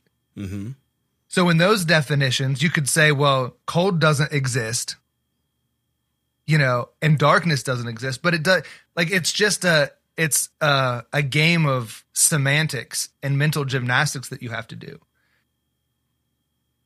And it for me, it defies the uh, the first law of logic, the law of identity, because you're confusing literally something and nothing, like polar opposites in order for nothing to be nothing, according to logic, it has to be separate and different from something. And that's where it finds its identity. He's just switching them all willy nilly, thinking that it actually makes an argument, and it doesn't. Nothing is nothing. What do you got for it? Nobody loves me. Well, that's somebody. That's not bad. It's about the same argument, isn't it? Yeah, no, that's good. This. I tell you what, man. If there are upper echelon people that are arguing this type of nonsense, Mhm. they ought to get their money back. okay, fair Right? enough. I mean, because even if we take this back to to a physical world, saying that that a vacuum which has nothing in it has something in it would be preposterous, Okay. right? The vacuum of space, not a vacuum of space. There's stuff in there. Well, there's nothing in space. That's why we call it empty space. Well, if it's empty, that means there's something there. Even if Right, the, the just- something is is emptiness. That emptiness is something. Do you understand how whacked out crazy that sounds? Yeah. And I think this is a good example of why learning the laws of logic gives you such a a foothold in argumentation. Mm-hmm. Because not all bad arguments are illogical, but it it allows you to avoid a majority of the bad arguments. And you don't need to end up down this philosophic train, you know, with people that have a bunch of letters strung after their name or whatever. All you need to know is the laws of logic. You can't, in order, what, what's he say here? Um, for nothing to exist would cause it to be something is immediately, like I said, it's a violation of the law of identity. exactly. If it's nothing, it's nothing. If it's something, it's something. They can't both be the same thing. And that's all you need to know. I like how it's quickly, quickly turned up a notch to try to discredit the idea of creationism. Yeah. Huh. But coincidentally, evolutionism is allowed to skate. It is. Wait till you get the last. The last one is about evolution. We ain't So- got there yet. we have not got there yet. But it but but follow this logic though, just to to point out the absurdity. So evolution evolutionary thinking teaches, or at least um, conventional evolutionary theory teaches that everything came about by some form of randomness, right? Mm-hmm. But can you have true randomness? Is this a philosophic question? It it is, but it's also um, I think it's a mathematical question as well. Okay. But it, almost every instance of randomness that we know of is programmed and human contrived. Mm-hmm. But we still say it's random. Right. But then we attribute intent to the laws that were supposedly produced randomly. Okay. Like physics, the laws of nature produce this. Mm-hmm. Yeah, but for something to be produced in, in that sense, or or let me let me take that back because there's a causal nature to how things are produced, but typically when produce is being used, it's being used as an intentional outcome. Like mm-hmm. nature designed it this way. Right. I'm like, nature can't design because nature's impersonal. So if Right. something came up random, but we're also going to say that the random things produce some measure of intentionality, that doesn't hold either. But that's not being attacked with this whole idea. The only thing that's being attacked is creation ex nihilo, which is the idea that God created, not made, as we're used to doing because we have raw substances available. But that there Okay. weren't elements on the periodic table. Like there was no periodic table. Right. Right. And God created all of that. Well, what would you say exists if there's no periodic table? Nothing. Not a thing around. But wouldn't And that have to be the same thing that happened before the Big Bang? It would be, and it's funny because we attribute it to a miraculous event, right? Mm-hmm.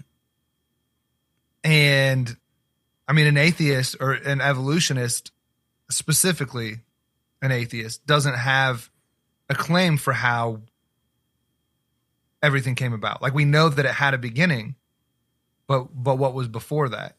And it's interesting, like, but to, to my point, we call it miraculous, and then they try to explain it non-miraculously. But they always start with the miraculous beginning. The Big Bang. Yeah, right, right. Like out of It's- nowhere so- this just happened. But it's so convoluted. again, just to just to kick over this this poor bucket of milk, so to so to speak, so we can cry over it as well.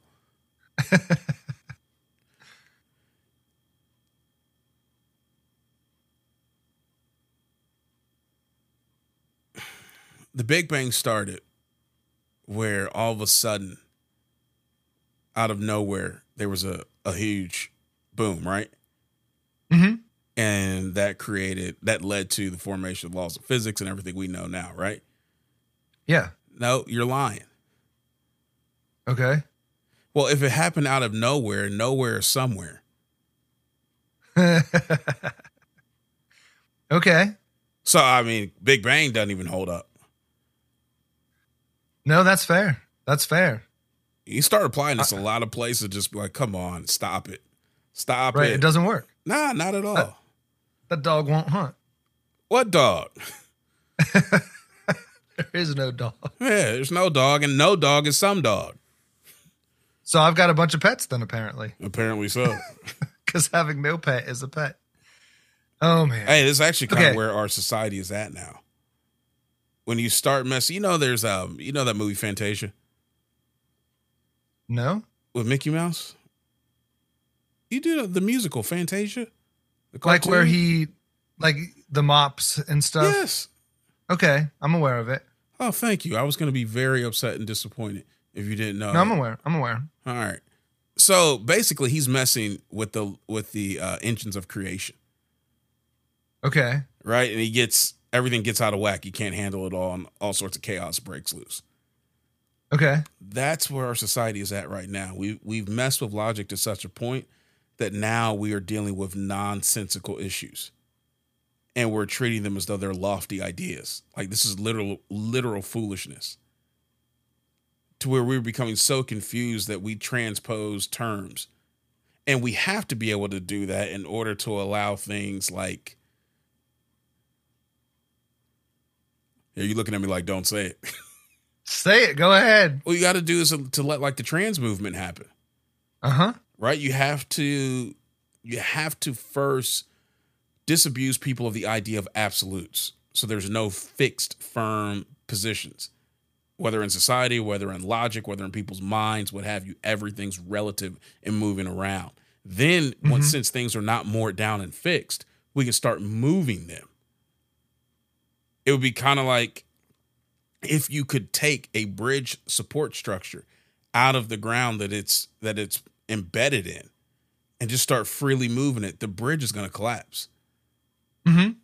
Right? It won't even take a long. You won't get to move the support structure very far, and the bridge Right. will collapse because it, it it can't support itself under the weight. That's what's happening Well, to our society. Well, I was even thinking like moving a chair if someone goes to sit on it. Mm-hmm. You don't even have to move it all the way out from underneath them. You just move it from where it was supposed to be when they decided to sit down, and you get America's Funniest Home Videos. That's funny. Yeah, until it happens in society, and now it's not so funny. Now, now it's sad because this is where we got to when we started doing situational ethics, when we started actually ignoring the God of the Bible, when we started trying to to separate creation from the creator. It leads to to nonsensical statements like this. And not just statements in and of their own right, but statements that are supposed to be lofty ideas that disprove the existence of the creator in the first place. Yeah. Like it's BS. But Yep. anyhow, No room for it. I digress. What's your next one? Next one. Uh, this one bothers me. It's this isn't a finely tuned world created with us in mind. The sun gives you cancer, most of the water is undrinkable, and genetic disease runs rampant. What you got? Hmm. That's well, first off, it's not the way I thought they were going to go. I thought they were going to go Okay. towards efficient inefficiency. Is Okay. Normally, the argument I hear trying to disprove uh, the fine tuned nature. Okay. But I would argue to even be in a position to observe what the sun does places us squarely in the Goldilocks zone, which is such a narrow band for us to exist in that there is no way that happens accidentally. In fact, I would argue that the statistical chances of that happening randomly would be outside the statistical limits of probability. Mm-hmm.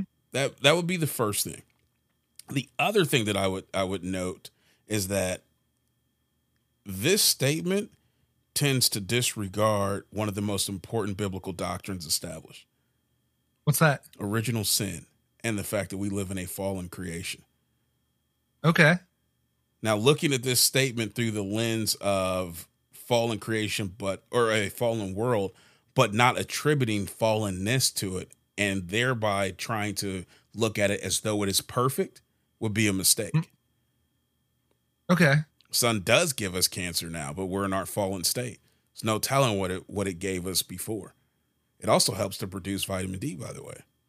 But Right. we'll we'll ignore that for now. Most of the water being undrinkable, that's due to large part to the corrupt actions of humanity. And to the suppression of technology that could make it drinkable, Mm-hmm. which is also due to some of the actions of humanity. Right? And then we're talking about Yeah. we have genetic diseases that run rampant. Okay. Looking at some of these diseases, That are manufactured. I, I was going to go there, but yeah, I mean, you could go there Oh, uh, easily and, and run with that. But I was going to say, when you look at viruses and how they behave, even as nasty as they are, there is such an incredible measure of design and understanding and virus behavior Mm-hmm. that you almost couldn't even argue that it wasn't fine tuned. And that's just a virus. Yeah. I I don't like the argument because one, the sun gives you cancer. There's a lot of studies that are coming out that it's actually sunscreen that gives you cancer and not the sun itself. Mm-hmm. So there's that. And then you look at the food that we eat. I mean, that's it's a whole can of worms. I think it's a very quick assumption that the sun is the thing that's causing us cancer. When people have lived out in the sun without cancer being a major problem in years past. So there's a, there's an issue there. Most of the water is undrinkable is an interesting argument because you're assuming without saying that the only purpose of water to exist on the planet is for humans to drink it. Good point. That's not necessarily true Right. Because water that's undrinkable for us isn't necessarily useless to other animals. Right.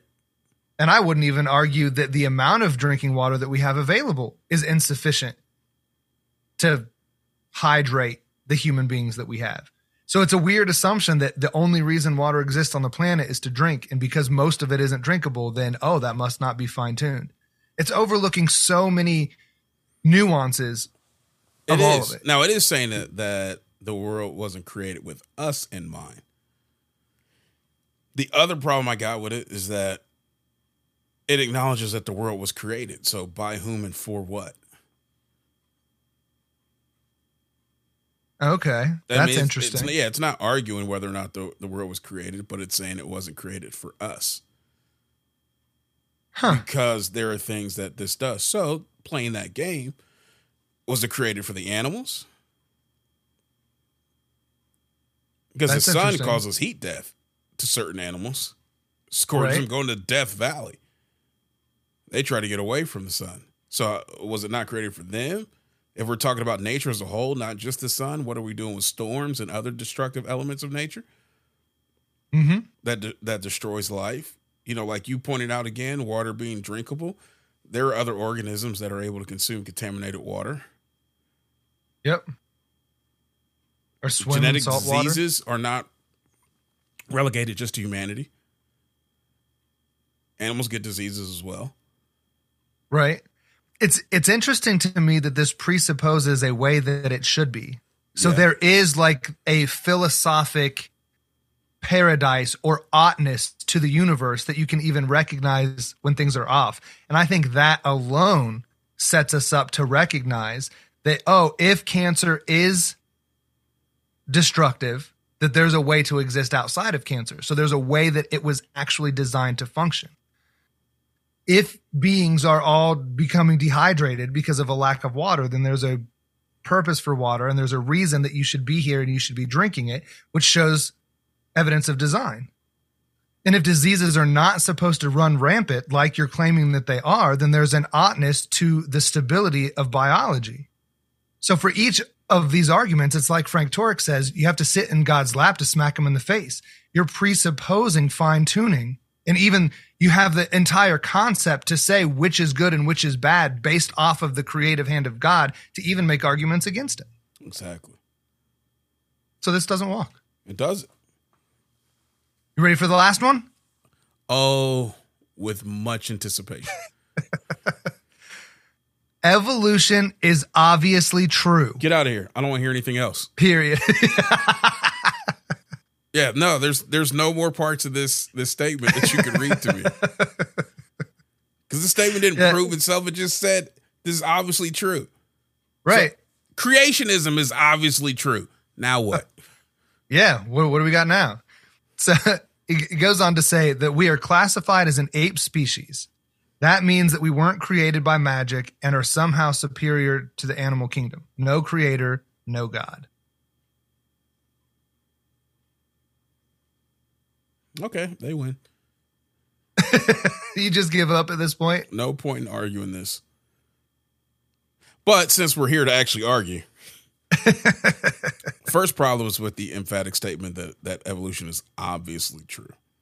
Um, Okay. When when there are more things that point to the fact that evolution is such a an intellectual fraud Mm-hmm. that there's no way that that we really are going to run around saying that that is true unless you just Okay. want it to be true Right. Can I can I jump in here real Oh, quick before you means. before we go to the next part? Taking the whole creationism versus evolution debate off the table, whatever. If we're just applying logic here, evolution is obviously true, and the word obvious has to do with observation. And never before in the history of mankind have we actually observed evolution happening. So, whether or not you want to think that it's true, this statement that it's obviously true, All right, I got to push back a little bit. Okay, push back. Just, just on the last part of what you said. okay. We have talked about in other episodes that there are two major forms of quote unquote evolution. okay. All right, micro and macro, right? Uh huh. Okay, so we've seen micro quote unquote evolution, which would be adaptive change. I think it's a poor name, Okay. but just for the sake of, of argument, no, we've seen Mhm. adaptive change. What we have not seen, or what we have not observed, to to use the language you keenly pointed out, is macro evolution. Okay. We haven't seen the type of proposed evolutionary changes that would lead to a biogenesis event that could that could actually be used to explain the creation of new species. We haven't seen anything like that. What we do see are small variations that are more accurately described as adapt, adaptive changes within a species. But Right. we don't have Bubbles the chimp from Michael Jackson turning into I was going to use another family member from the Jacksons. That was going to be me. But he's still Bubbles, Right. Right. right? He didn't turn to a human being. He's not walking down the street filing taxes. Mm-hmm. We don't see brand new species being created. That, that's all I was going to point out. Okay. No, that's a good point. I'm glad that, that you clarified that. But yeah, so macro evolution, which is the evolution that he's or that this argument is is addressing, is not observable, so it can't be obvious. Love that detailed uh, assessment of that. The Thank next problem is going to be we're classified as ape species, but okay, taxonomically speaking, from we're classified under a taxonomical system that was derived by someone who who was a a proponent of evolutionary thinking. Mm-hmm. And if you talk to anyone in the field of species classification, it's not cut and dry. It's not black and white. Hmm. There's all these bleed overs, and then it's how are you classifying based on what criteria? And I mean, it is just, it is muddy water to say the least to really go into that. Now, I, So- I do like the next part of the statement. Okay. This means we weren't created by magic. This is true. We were not created by magic. It was not the spiritual energy that that um what's the right word I'm looking for? It wasn't the spiritual energy that fueled the acts of the Magi, which are the Babylonian sect of pagan sorcerers is where we get the term magic and magician, magistrate, all of that stuff comes from. from Okay. That root, magi. It wasn't hereditary priesthood practicing some form of, pagan sorcery that produced the creation. And that's exactly what what biblical creationism teaches. You're spot on right there. I gotta give him an A plus. Now, being somehow superior to the animal kingdom, that's a totally different issue. Mm-hmm. I do wonder what this person eats. What if they're a carnivore or a vegetarian? Does it matter if they're carnivore or vegetarian? Okay. If you're a carnivore, what makes you better than the animals? Why are you eating them? I don't know. Well, you shouldn't be, right? Okay. You're not better than the animals, so what are, what are you doing? But let's say, let's play it the other way and say you're a vegan or whatever. What makes you better than the plants? That's a good point. You shouldn't be eating them either. So what in the hell do you eat? Huh. That's interesting. All I'm pointing out is that on some level, this person, whoever wrote this, does believe they're superior or something. Because they're eating something. That's a good point. I wouldn't have picked up on that one. I like that. Well, thanks, man. And how that all that leads to no creator, no God, I don't get.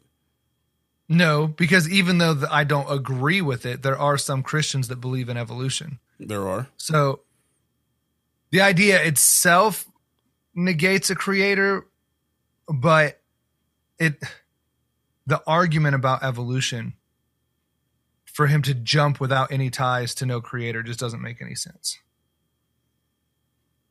This is rife with all sorts of issues. Mm-hmm. But this is what's getting paraded around as solid argumentation for why you shouldn't believe in God. And not a single one of these has given us pause to go, you know what? I hadn't considered that. Even apes recognize a certain hierarchical system within their social structure. Uh huh. We're apes. I mean, we, we at least are going to be superior to something. And I know we keep going, keep going back. Somehow superior. There's lots of metrics that we could use for that somehow. It's so vague. You mean technologically, the the uh, the population count? You know, I mean, you could No, go you're down any of them. Somehow we actually are superior by a bunch of different metrics that you want to use, I haven't seen a tiger write the Gettysburg Address. right? I haven't seen a snake do Shakespeare. Mm-hmm. I've never seen a great white shark. I, I ain't never seen one ever, except on TV. but you don't see them contemplating the moral rectitudes of decision making. right. Obviously, we think on a different a different scale. That's not to say that we're the most intelligent being per se. I mean, shoot, orcas are super intelligent. Mm-hmm. So are ants, for that matter. They're just intelligent in a different fashion. Yeah. You know, they, I think they say that, uh, or I said ants, but I think what I mean are bees. One of the two, either ants or bees, use trigonometry to work their way backwards from point when they get to a certain place to work their way back to where they started. I think it's bees. Okay. I think you're right. But we would say that bees are inferior to us because they're smaller. Mm-hmm. You're right. You know, how how a person is measuring this is super important. And to their point, the only reason that the Bible would place man above animals is because the creator values man above animals. Yes. I think that's the a, a, a very important takeaway. Mm-hmm. Good it point. would seem that if we're going with the evolutionary approach, that Mother Nature doesn't give two squirts mm-hmm. about these various things because she'll destroy them in a storm quickly. Uh-huh. But that's not going to be argued either. It's just got no juice. Pretty much, it's just uh, it's a poor argument. But what I do find fascinating is that all of that setup was done just to get at the fact that God doesn't exist. We had to go through all of that so that we could have another rung to stand up and smack God in the face and be like, "You're not real." Which would make me wonder, who are you smacking? Yep. If God's not real, why why so much effort to disprove his existence? Yeah, because you don't see that with the Easter Bunny or with Santa Claus. No. Those that don't think that it's real just go, eh, oh, whatever. I mean, its ties to paganism is something completely different.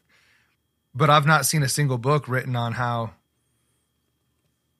I don't know, the the Who, well, not the band, but like the Who from Dr. Seuss never really existed. It's just it's a lot of effort to put in to something that you don't think is real. Mm-hmm. I agree. It reminds me a lot of uh what's his name? Johann Goethe. He has this quote that says, uh, truth has to be repeated constantly because error is also being preached all of the time. And not just by a few, but by the multitude. In the press, encyclopedias, in schools and universities, everywhere error holds sway, feeling happy and comfortable in the knowledge of having majority on its side. Mm. That's a heck of a statement. It is. But that's why we're constantly coming against these. That's why the Bring the Rain show segment is important. We have to constantly repeat truth because the lies are just out there everywhere. You know, I mean, here's the deal. We, we've got to be able execute like a well-oiled military operation when we're asked questions. You know, the scripture gives us the mandate. You've got to be able to answer, give give an answer for the hope that lies within you. Right? Mhm. Because what you're really doing is expressing to someone why they can trust and have that same hope. And if you can't do that, you know, if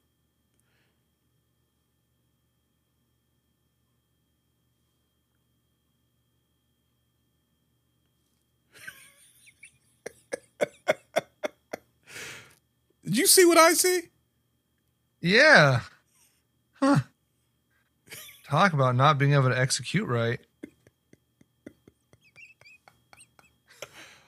Oh yes, but yeah, if if we fumble all over ourselves and we we stumble, we're not able to give a consistent or coherent answer. We're not able to discern where the foolishness is or the deception. We can't point out where this particular idea is not only faulty, but the ramifications of following it out to its conclusion.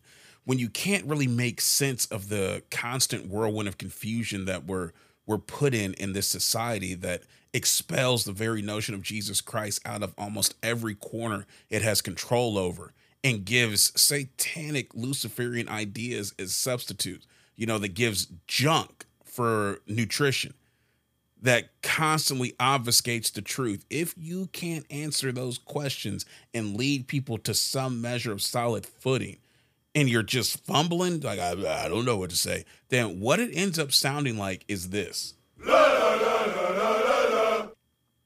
That is the sound of a unit that is undisciplined, that's disorganized, that's operationally ineffective.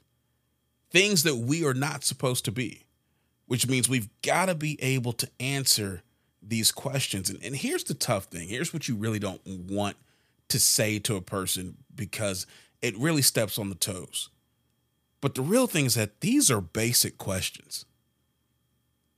These really aren't sophisticated questions. Right?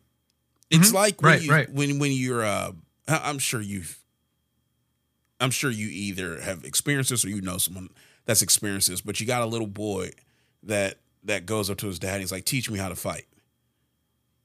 Right? There are some basic things to self-defense. Mhm. Like this is not the judo chop move. This is just a basic little shove. So we can't be pushed off, no pun intended, by little shoves when we're supposed to be actual warriors Right. We're supposed to actually be able to address these issues. You know, we, we've got to be able to realize that atheists today aren't smarter than the rest of us. Now, yes, they have, in some cases, more sophisticated arguments. And in those cases, yes, it may take some additional training or some, it may take disciplined approach to be able to handle those more sophisticated questions. But in general, the pop athe- atheist, the the memer, if you will, for some reason, as soon as I say memer, I want to put Justin in front of that. Justin Memer. I, I don't know why. Seems appropriate. That's probably a meme. Anyway, you know when, when you're dealing with the the pop atheist or the uh, the the non biblical memer, they're going to try to present arguments that are less sophisticated than what you would get in collegiate debates. Mm-hmm. And those are the type of people that most of us are going to run into. We're going to run into Right. the person that's probably got more emotionalism fueling their their debate or their argument than they do intellectually satisfying rational reasons. You get what I'm saying? Yeah, yeah, I gotcha. And that means that most pop atheists they don't have all the answers to life, despite what their their their uh, presentation would suggest. You know, we've got to realize that we're being bullied into believing cleverly worded arguments that lack intellectual integrity. In essence, we're being shot at, which means, hello, you're in a war. Mm-hmm. There's always that one person that gets off the plane, they're somewhere new, they're in a hostile environment, but it doesn't look hostile, right? Mm-hmm. They just got off Yeah. the plane, they're in fresh greens, and they're like, ah, this is a regular airport. This is pretty good. They haven't got really deep in country yet. Uh-huh. And they got to have themselves a short enough safety briefing right? You got to get the gunny sergeant over to talk to you for a minute. Hey, let, let me hide you for something private. PFC Santiago, is it? yeah, let me holler at you for a second, son. And inevitably, this is what you end up hearing. You are not in Kansas anymore. You are on Pandora, ladies and gentlemen. Respect that fact every second of every day. Out there beyond that fence, every living thing that crawls, flies, or squats in the mud wants to kill you and eat your eyes for jujubes. If you wish to survive, you need to cultivate a strong mental attitude. You got to obey the rules. Man, I love the fact that he says you need to cultivate a strong mental aptitude. Uh huh. The onus is on you. Right. It's nobody else's responsibility. You have to do it. Exactly. And that's a wake up call for some people. Mhm. It's not even allowed to be left up to the managing the managing directorate. Right. You have to cultivate this attitude, and it's not based on your feelings. To cultivate right. something takes intent and it takes time. It takes effort. It takes consistency. Mm-hmm. And that's what you have to do in this hostile war environment if you're going to survive. Now, if you want to be a casualty number on the report, keep doing you, boo boo. but if that's not your goal, then you got to obey the rules. Right. The Christopher, rules what's the first engagement. rule they got to obey? The first one is to educate yourself. You have to know your war doctrine. This is how you develop the strong mental aptitude. So, one of the things that scripture tells us is that it's plainly seen that God exists. Obviously.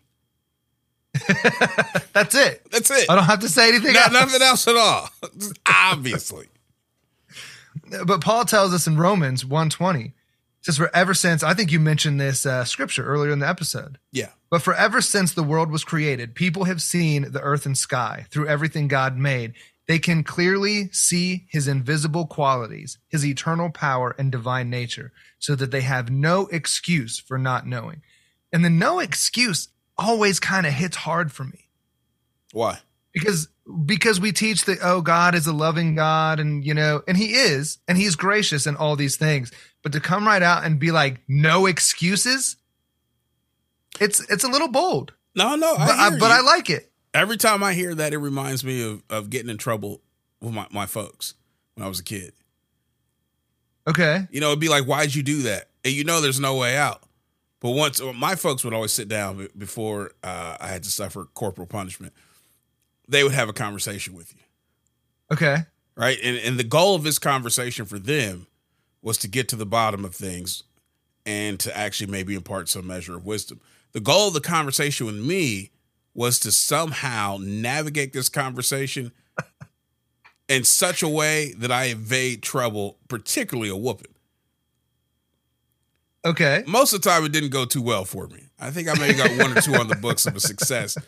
And you know, when you have that success, you turn around, you're like, how did it work? I wish I could tear this apart. I need to understand this better. Because it didn't work the next time. But typically, there'll be a time we're sitting there and we're talking. And one of my dad's favorite sayings was like, you know, you willfully disobeyed. I was Uh-huh. like, that sounds so much worse than just regular disobedience. like, you willfully did it. You wanted to do this. Why'd you do it? And I would always have this involuntary reaction of, hmm. I think it's what happens under pressure. You know, your shoulders go up to your ears. You make that Okay. weird sound of, hmm. this is my escape strategy. Baffle them with weird sounds. Right? all right So then my dad would normally go down this list of all the stuff we do for you, and you have no excuse for why you behave in such a way. okay And I normally wouldn't have a justifiable reason. like no excuse. So when you hear God say this, it's like, oh, you about to get your ass. I'm sorry, you about to get up. oh, it's like oh the the trauma the deep-seated trauma that's being uncovered right now when God says you have no excuses. like, ah, yeah, you gonna get whooped. Like there's no way, there's no recourse, there's no argument, there's no but God. There's no see what happened was. It was cloudy that day, and I could not tell that you had created everything.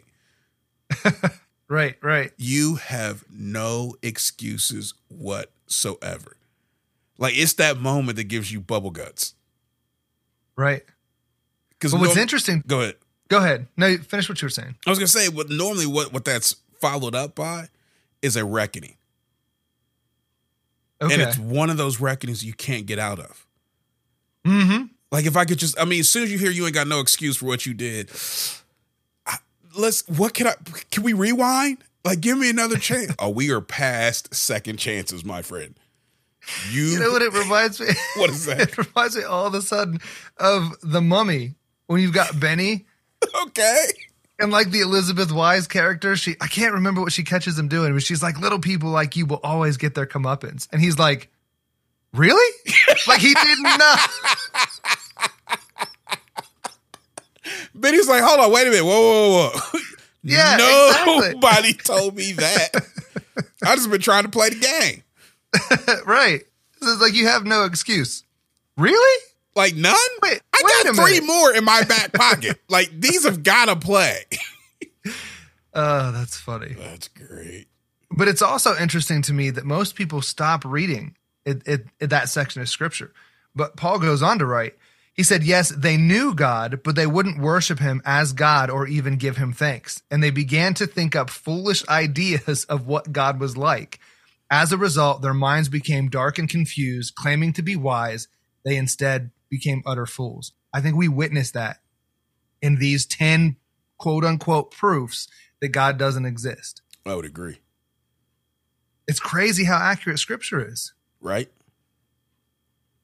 Oh, scripture Although I would also- wish it, I wish it would have said, you know, you're going to run into people that are come up with at least ten reasons that God doesn't exist. You wanted to be that. Yeah, that that was what I was on. looking for. I, I didn't get that. It's not to say it's not accurate. I'm just saying what I was looking for.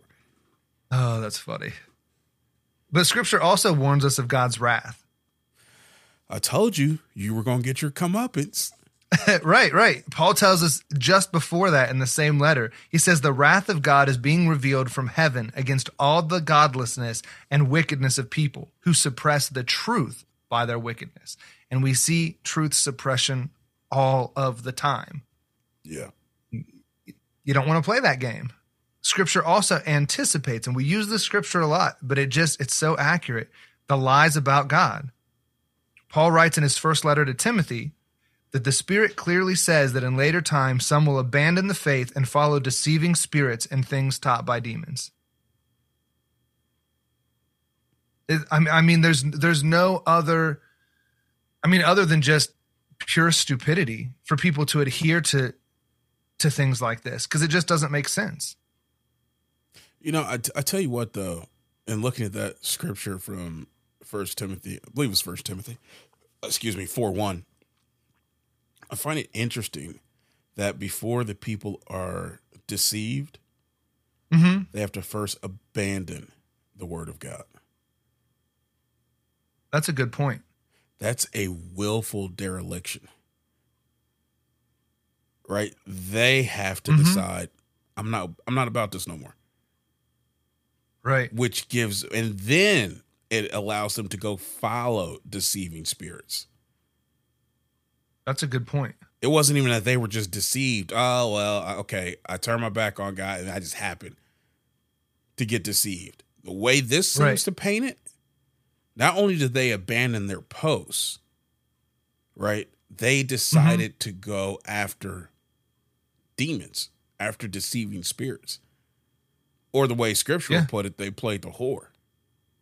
Right. It reminds me a lot of what happened in World War II. I'm sorry, there were people playing the whore in World War II.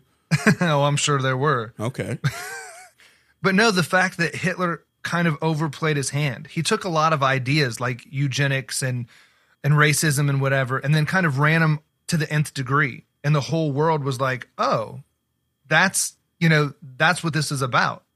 But it's interesting that the enemy is so deceitful that they try to intro the enemy tries to introduce these ideas on a lesser scale, right?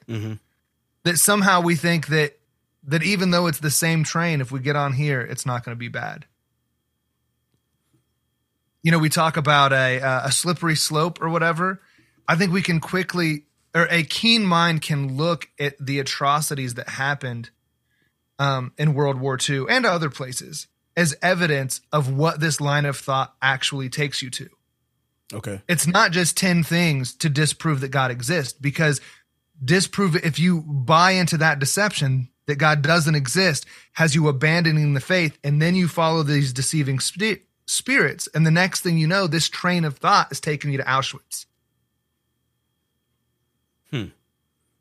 And then people are looking you ha- around going, how we get here? Exactly. Exactly. But we can't be that naive.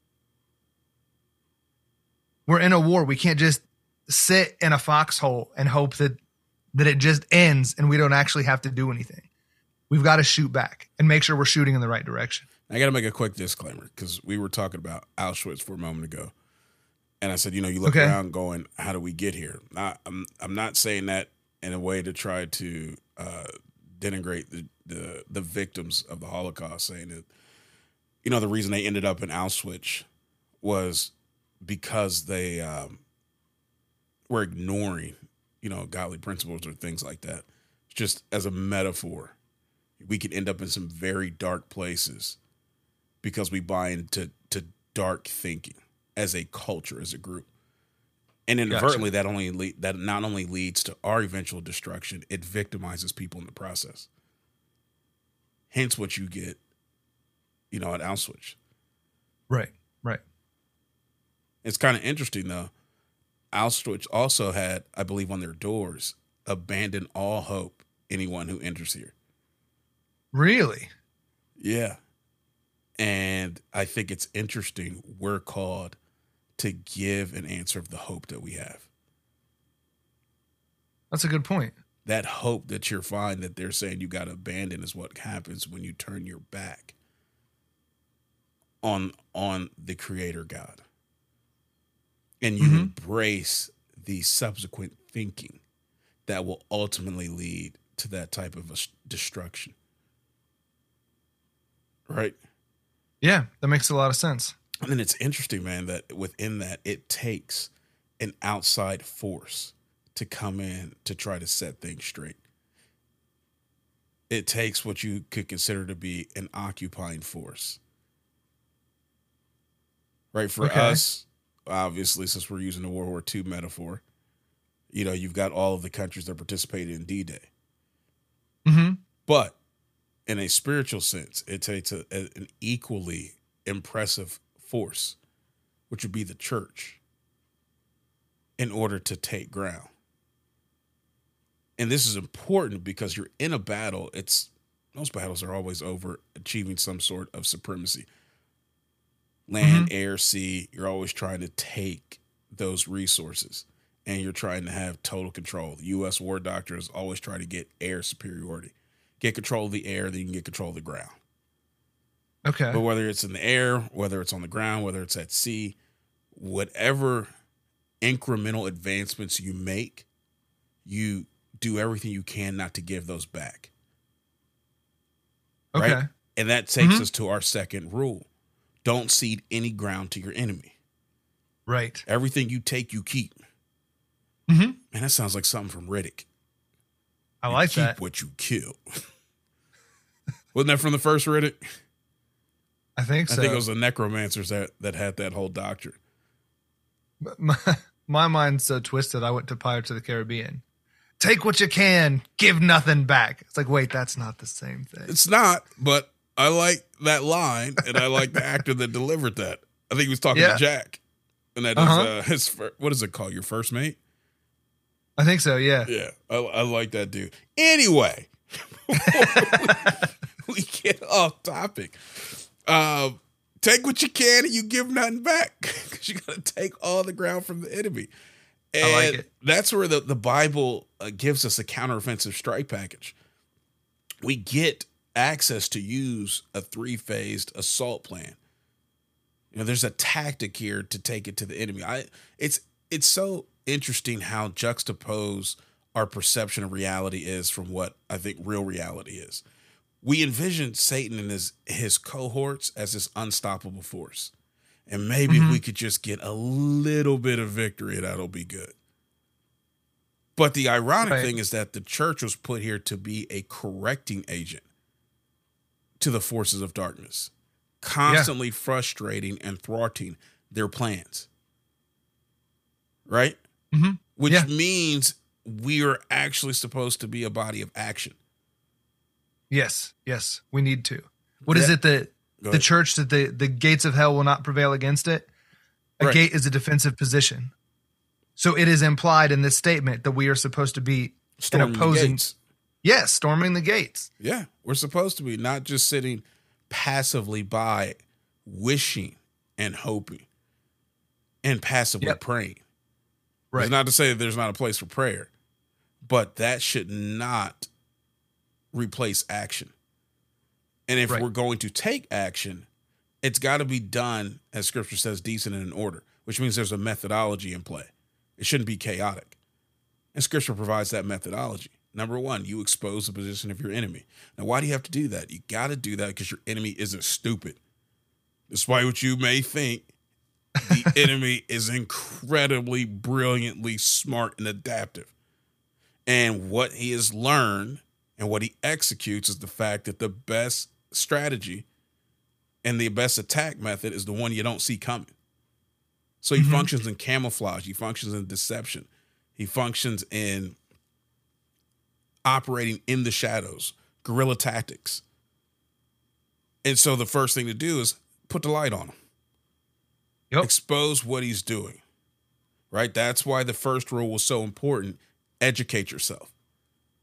So that with that education you're equipped with the tools to be able to expose the actual tactics and workings and goings on that the enemy is doing under the cover and cloak of darkness. Once it's exposed you got to resist it right? That Mhm. that requires getting into the war effort. You have to fight back. And you don't just resist like in that remember in 300 when they got attacked by like the 10,000 Persians and they all hit him at the gates? They went up against their shield and they hit with so much force and Leonidas was like hold hold. Okay that's the resisting. That's the opposing nature of battle but what he didn't do was just stay behind the shields forever once that force was observed attack and mm-hmm. that's what the third phase is that we're given biblical authorization to do. Not physically attack, not go beat people up, not do do harm in that sense, because scripture makes it clear you don't fight, you're not your battle is not against flesh and blood. Correct. It is against spiritual authorities, against principalities, powers, rulers. Sidebar on that.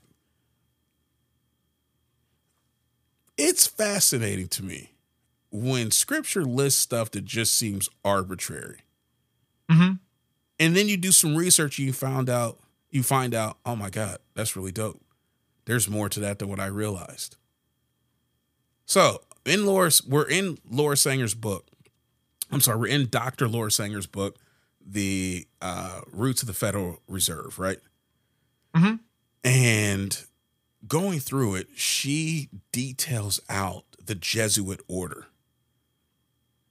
And she goes through the, I believe it's an oath that's taken by the commander of the, the Jesuit order, which would be considered, I, I believe, a, a black pope. It's like commander in chief Yep. Yep. right? And it's it's a it's a horrible oath that they take. But one of the fascinating things to me was the fact that people who occupy that position, and maybe others within the Jesuit order, are considered rulers. Okay. Scripture says you wrestle not against flesh and blood, but against principalities, powers, and rulers. Huh. That is interesting. The things that rulers are trying to put in place, the agendas. Okay. These are the things that we really wrestle against. And so, like we said, they've got to be exposed, they've got to be resisted. But then here's the fun part tear it down. yes. That's the real thing that we're called to do. It's not just, again, hide behind the shields, It's once it's look for that strategic moment to where you can go on the counterattack. Mhm. You can engage the ideas. You can talk with people. You can you can take apart memes. You can have those conversations. Getting involved in the work is so important. Right? That's how pop atheists lose the ground that they were trying to take from the church. And it's mm-hmm. so essential that we get involved in that that conflict Right. We've got to. because another- again, we're supposed to be the correcting agents. I'm sorry, man. No, that's fine. Correcting agents, yeah. But one of the other ways that we do we get engaged is praying like it's all up to God and working like it's all up to us. Two phases of it. So some of the stuff I think that we can pray about is that God sharpens our minds and helps expose the the deceit that surrounds us. Like the list of things that we went through today. Like you can do work, but there's knowing that there's spirits behind it to help give you discernment and sharpen you to to be able to see things like that.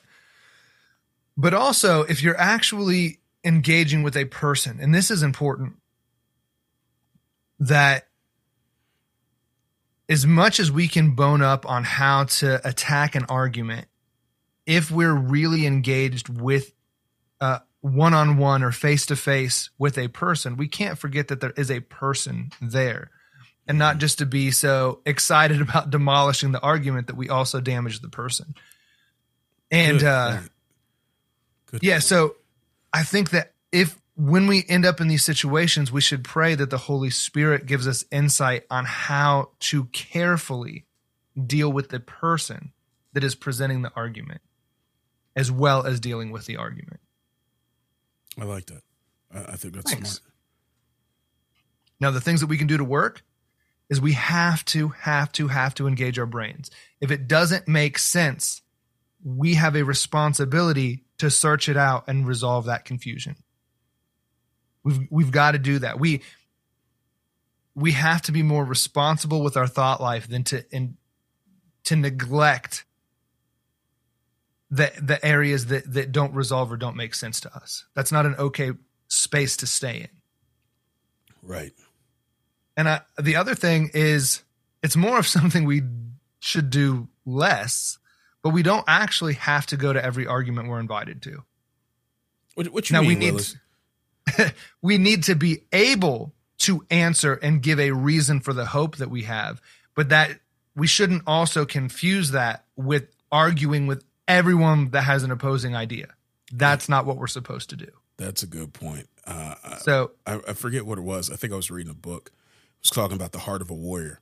And one of the things it pointed out that one of the strategies of our enemy, if you can't stop a warrior from going to battle, then try to drown them with the with the constant fight that they never can win, oh, okay. which is disheartening. Right. So you're absolutely right. We don't have to go after every battle, but we need to be ready for our call to arms. Yep. and when we are dispatched we need to we need to execute effectively hmm I agree. That's a good point. thanks man Now, if you've done all that and you're sitting around bored, share the show. We appreciate it or keep on sharing the show. You've done an excellent, excellent job whoa sharing whoa, and getting the word out. whoa whoa whoa whoa What? if these people that you just said should continue sharing the show are sitting around bored after listening to our show. We got a lot to either fix or talk about. Hey, there's got to be some people out there that are just way beyond us and they're eating it all up going, all right, what else you got? What else you got? you know what? They have not reached out to us on instagram. They haven't told us hey guys step it up. We haven't gotten an email at let's talk at orppodcast.com saying yo peoples gentlemen i need more more content please johnny five out That's funny. right so since we ain't got that i don't think we should have folks sitting around talking about i'm bored Okay, that's fair. so let me share fair. this boring show with the rest of y'all I didn't say we were boring. yeah i know but that was the that was the intimation that was left My bad. My bad. But beyond sharing the show, uh, consider joining our Patreon. yeah You can find uh, a bulk of our material at orppodcast.com. And you can find our Patreon at patreon.com slash Operation Red Pill. It's an. I thought it's is it slash Operation Red Pill or slash ORP. I think Yeah, is slash. I think it's slash. Operation Red Pill. No, it's slash. I think we changed ORP it. Is this podcast. is this an old one? yeah, I think it's is. ORP podcast. My bad. Let's just try that line again.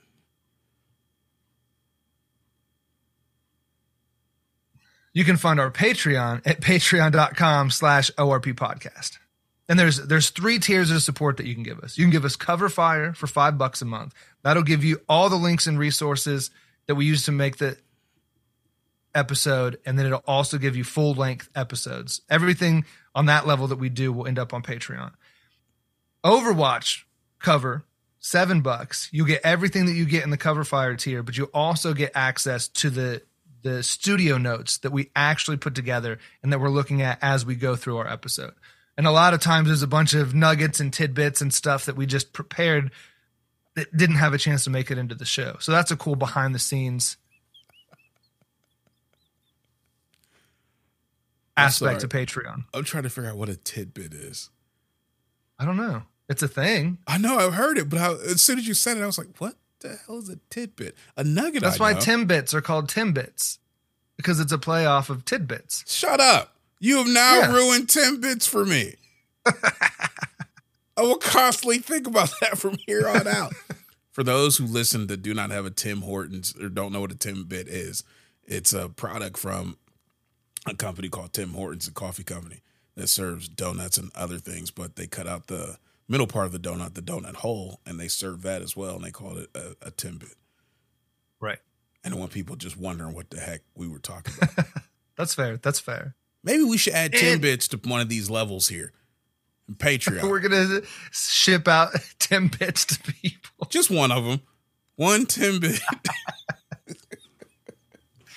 Oh, that's funny. But the the the highest tier, the big daddy tier of support is Bring the Rain, 10 bucks a month, gets you everything in the first two tiers, and then you get to join in on a monthly Zoom call with Jason and I. Those are always a good time. Have a blast. I like when they get spicy. Yes, yes. Last one was our best one yet. Oh, Hopefully yeah. they just keep getting better. No, it was good. You know, because we like to cover current events, which we don't really get to on the show. Right. And then we also talk about upcoming projects, you know, just a, a quick what's up that, that we got coming around the corner. But then we love the, the the part that really gets the juices going, so to speak, is when we open up the floor for questions. Because you never know Yeah. what people have going on in the noggin, right? Uh-huh. You, you never know what's been stirring. And you get these questions, and you're like, oh my God, that is like a really good question. And it sparks all this great conversation. Yeah. It's literally my Always good favorite part of the, the monthly Zoom call. Yep. It's about just getting through the other stuff so we can do questions. Right. But here's the last thing that you can do is remind yourself what scripture tells us, which is that we are never alone and we're not fighting alone. God has promised to never leave us, and we have a community of believers all over the world and a loving God who actually intervenes on our behalf. Because one day we won't be subject to the constant ideological attacks that we see today. One day we won't feel like we're going crazy just trying to stand up for what's right. One day we will be able to bask in the light of truth and all its glory. But until then, we are deployed to this dystopian rock by our Savior in Chief, the very one that's commissioned us on a CSAR. That's right. We're on a combat search and rescue mission here, people. And be advised, the hostages we're after are likely to be hostile towards us. But you know what? We still gotta go get them. Now, our task in order is simple. We're to search for and rescue anyone that can be sympathetic to Christ, but is currently held hostage under Satan's deception. Make no mistake, he will be operating in a hostile environment, but the rules of engagement are clear. Listen to me. If you take fire, we expect you to give fire. Now, I need you to keep your head on a swivel out there. You stay frosty, stay faithful, and above all, stay in the fight. That means do not give up, because we're counting on you. You ain't alone out there. We're fighting right next to you. And we'll see you out there again, fighting on the front line. 10 4.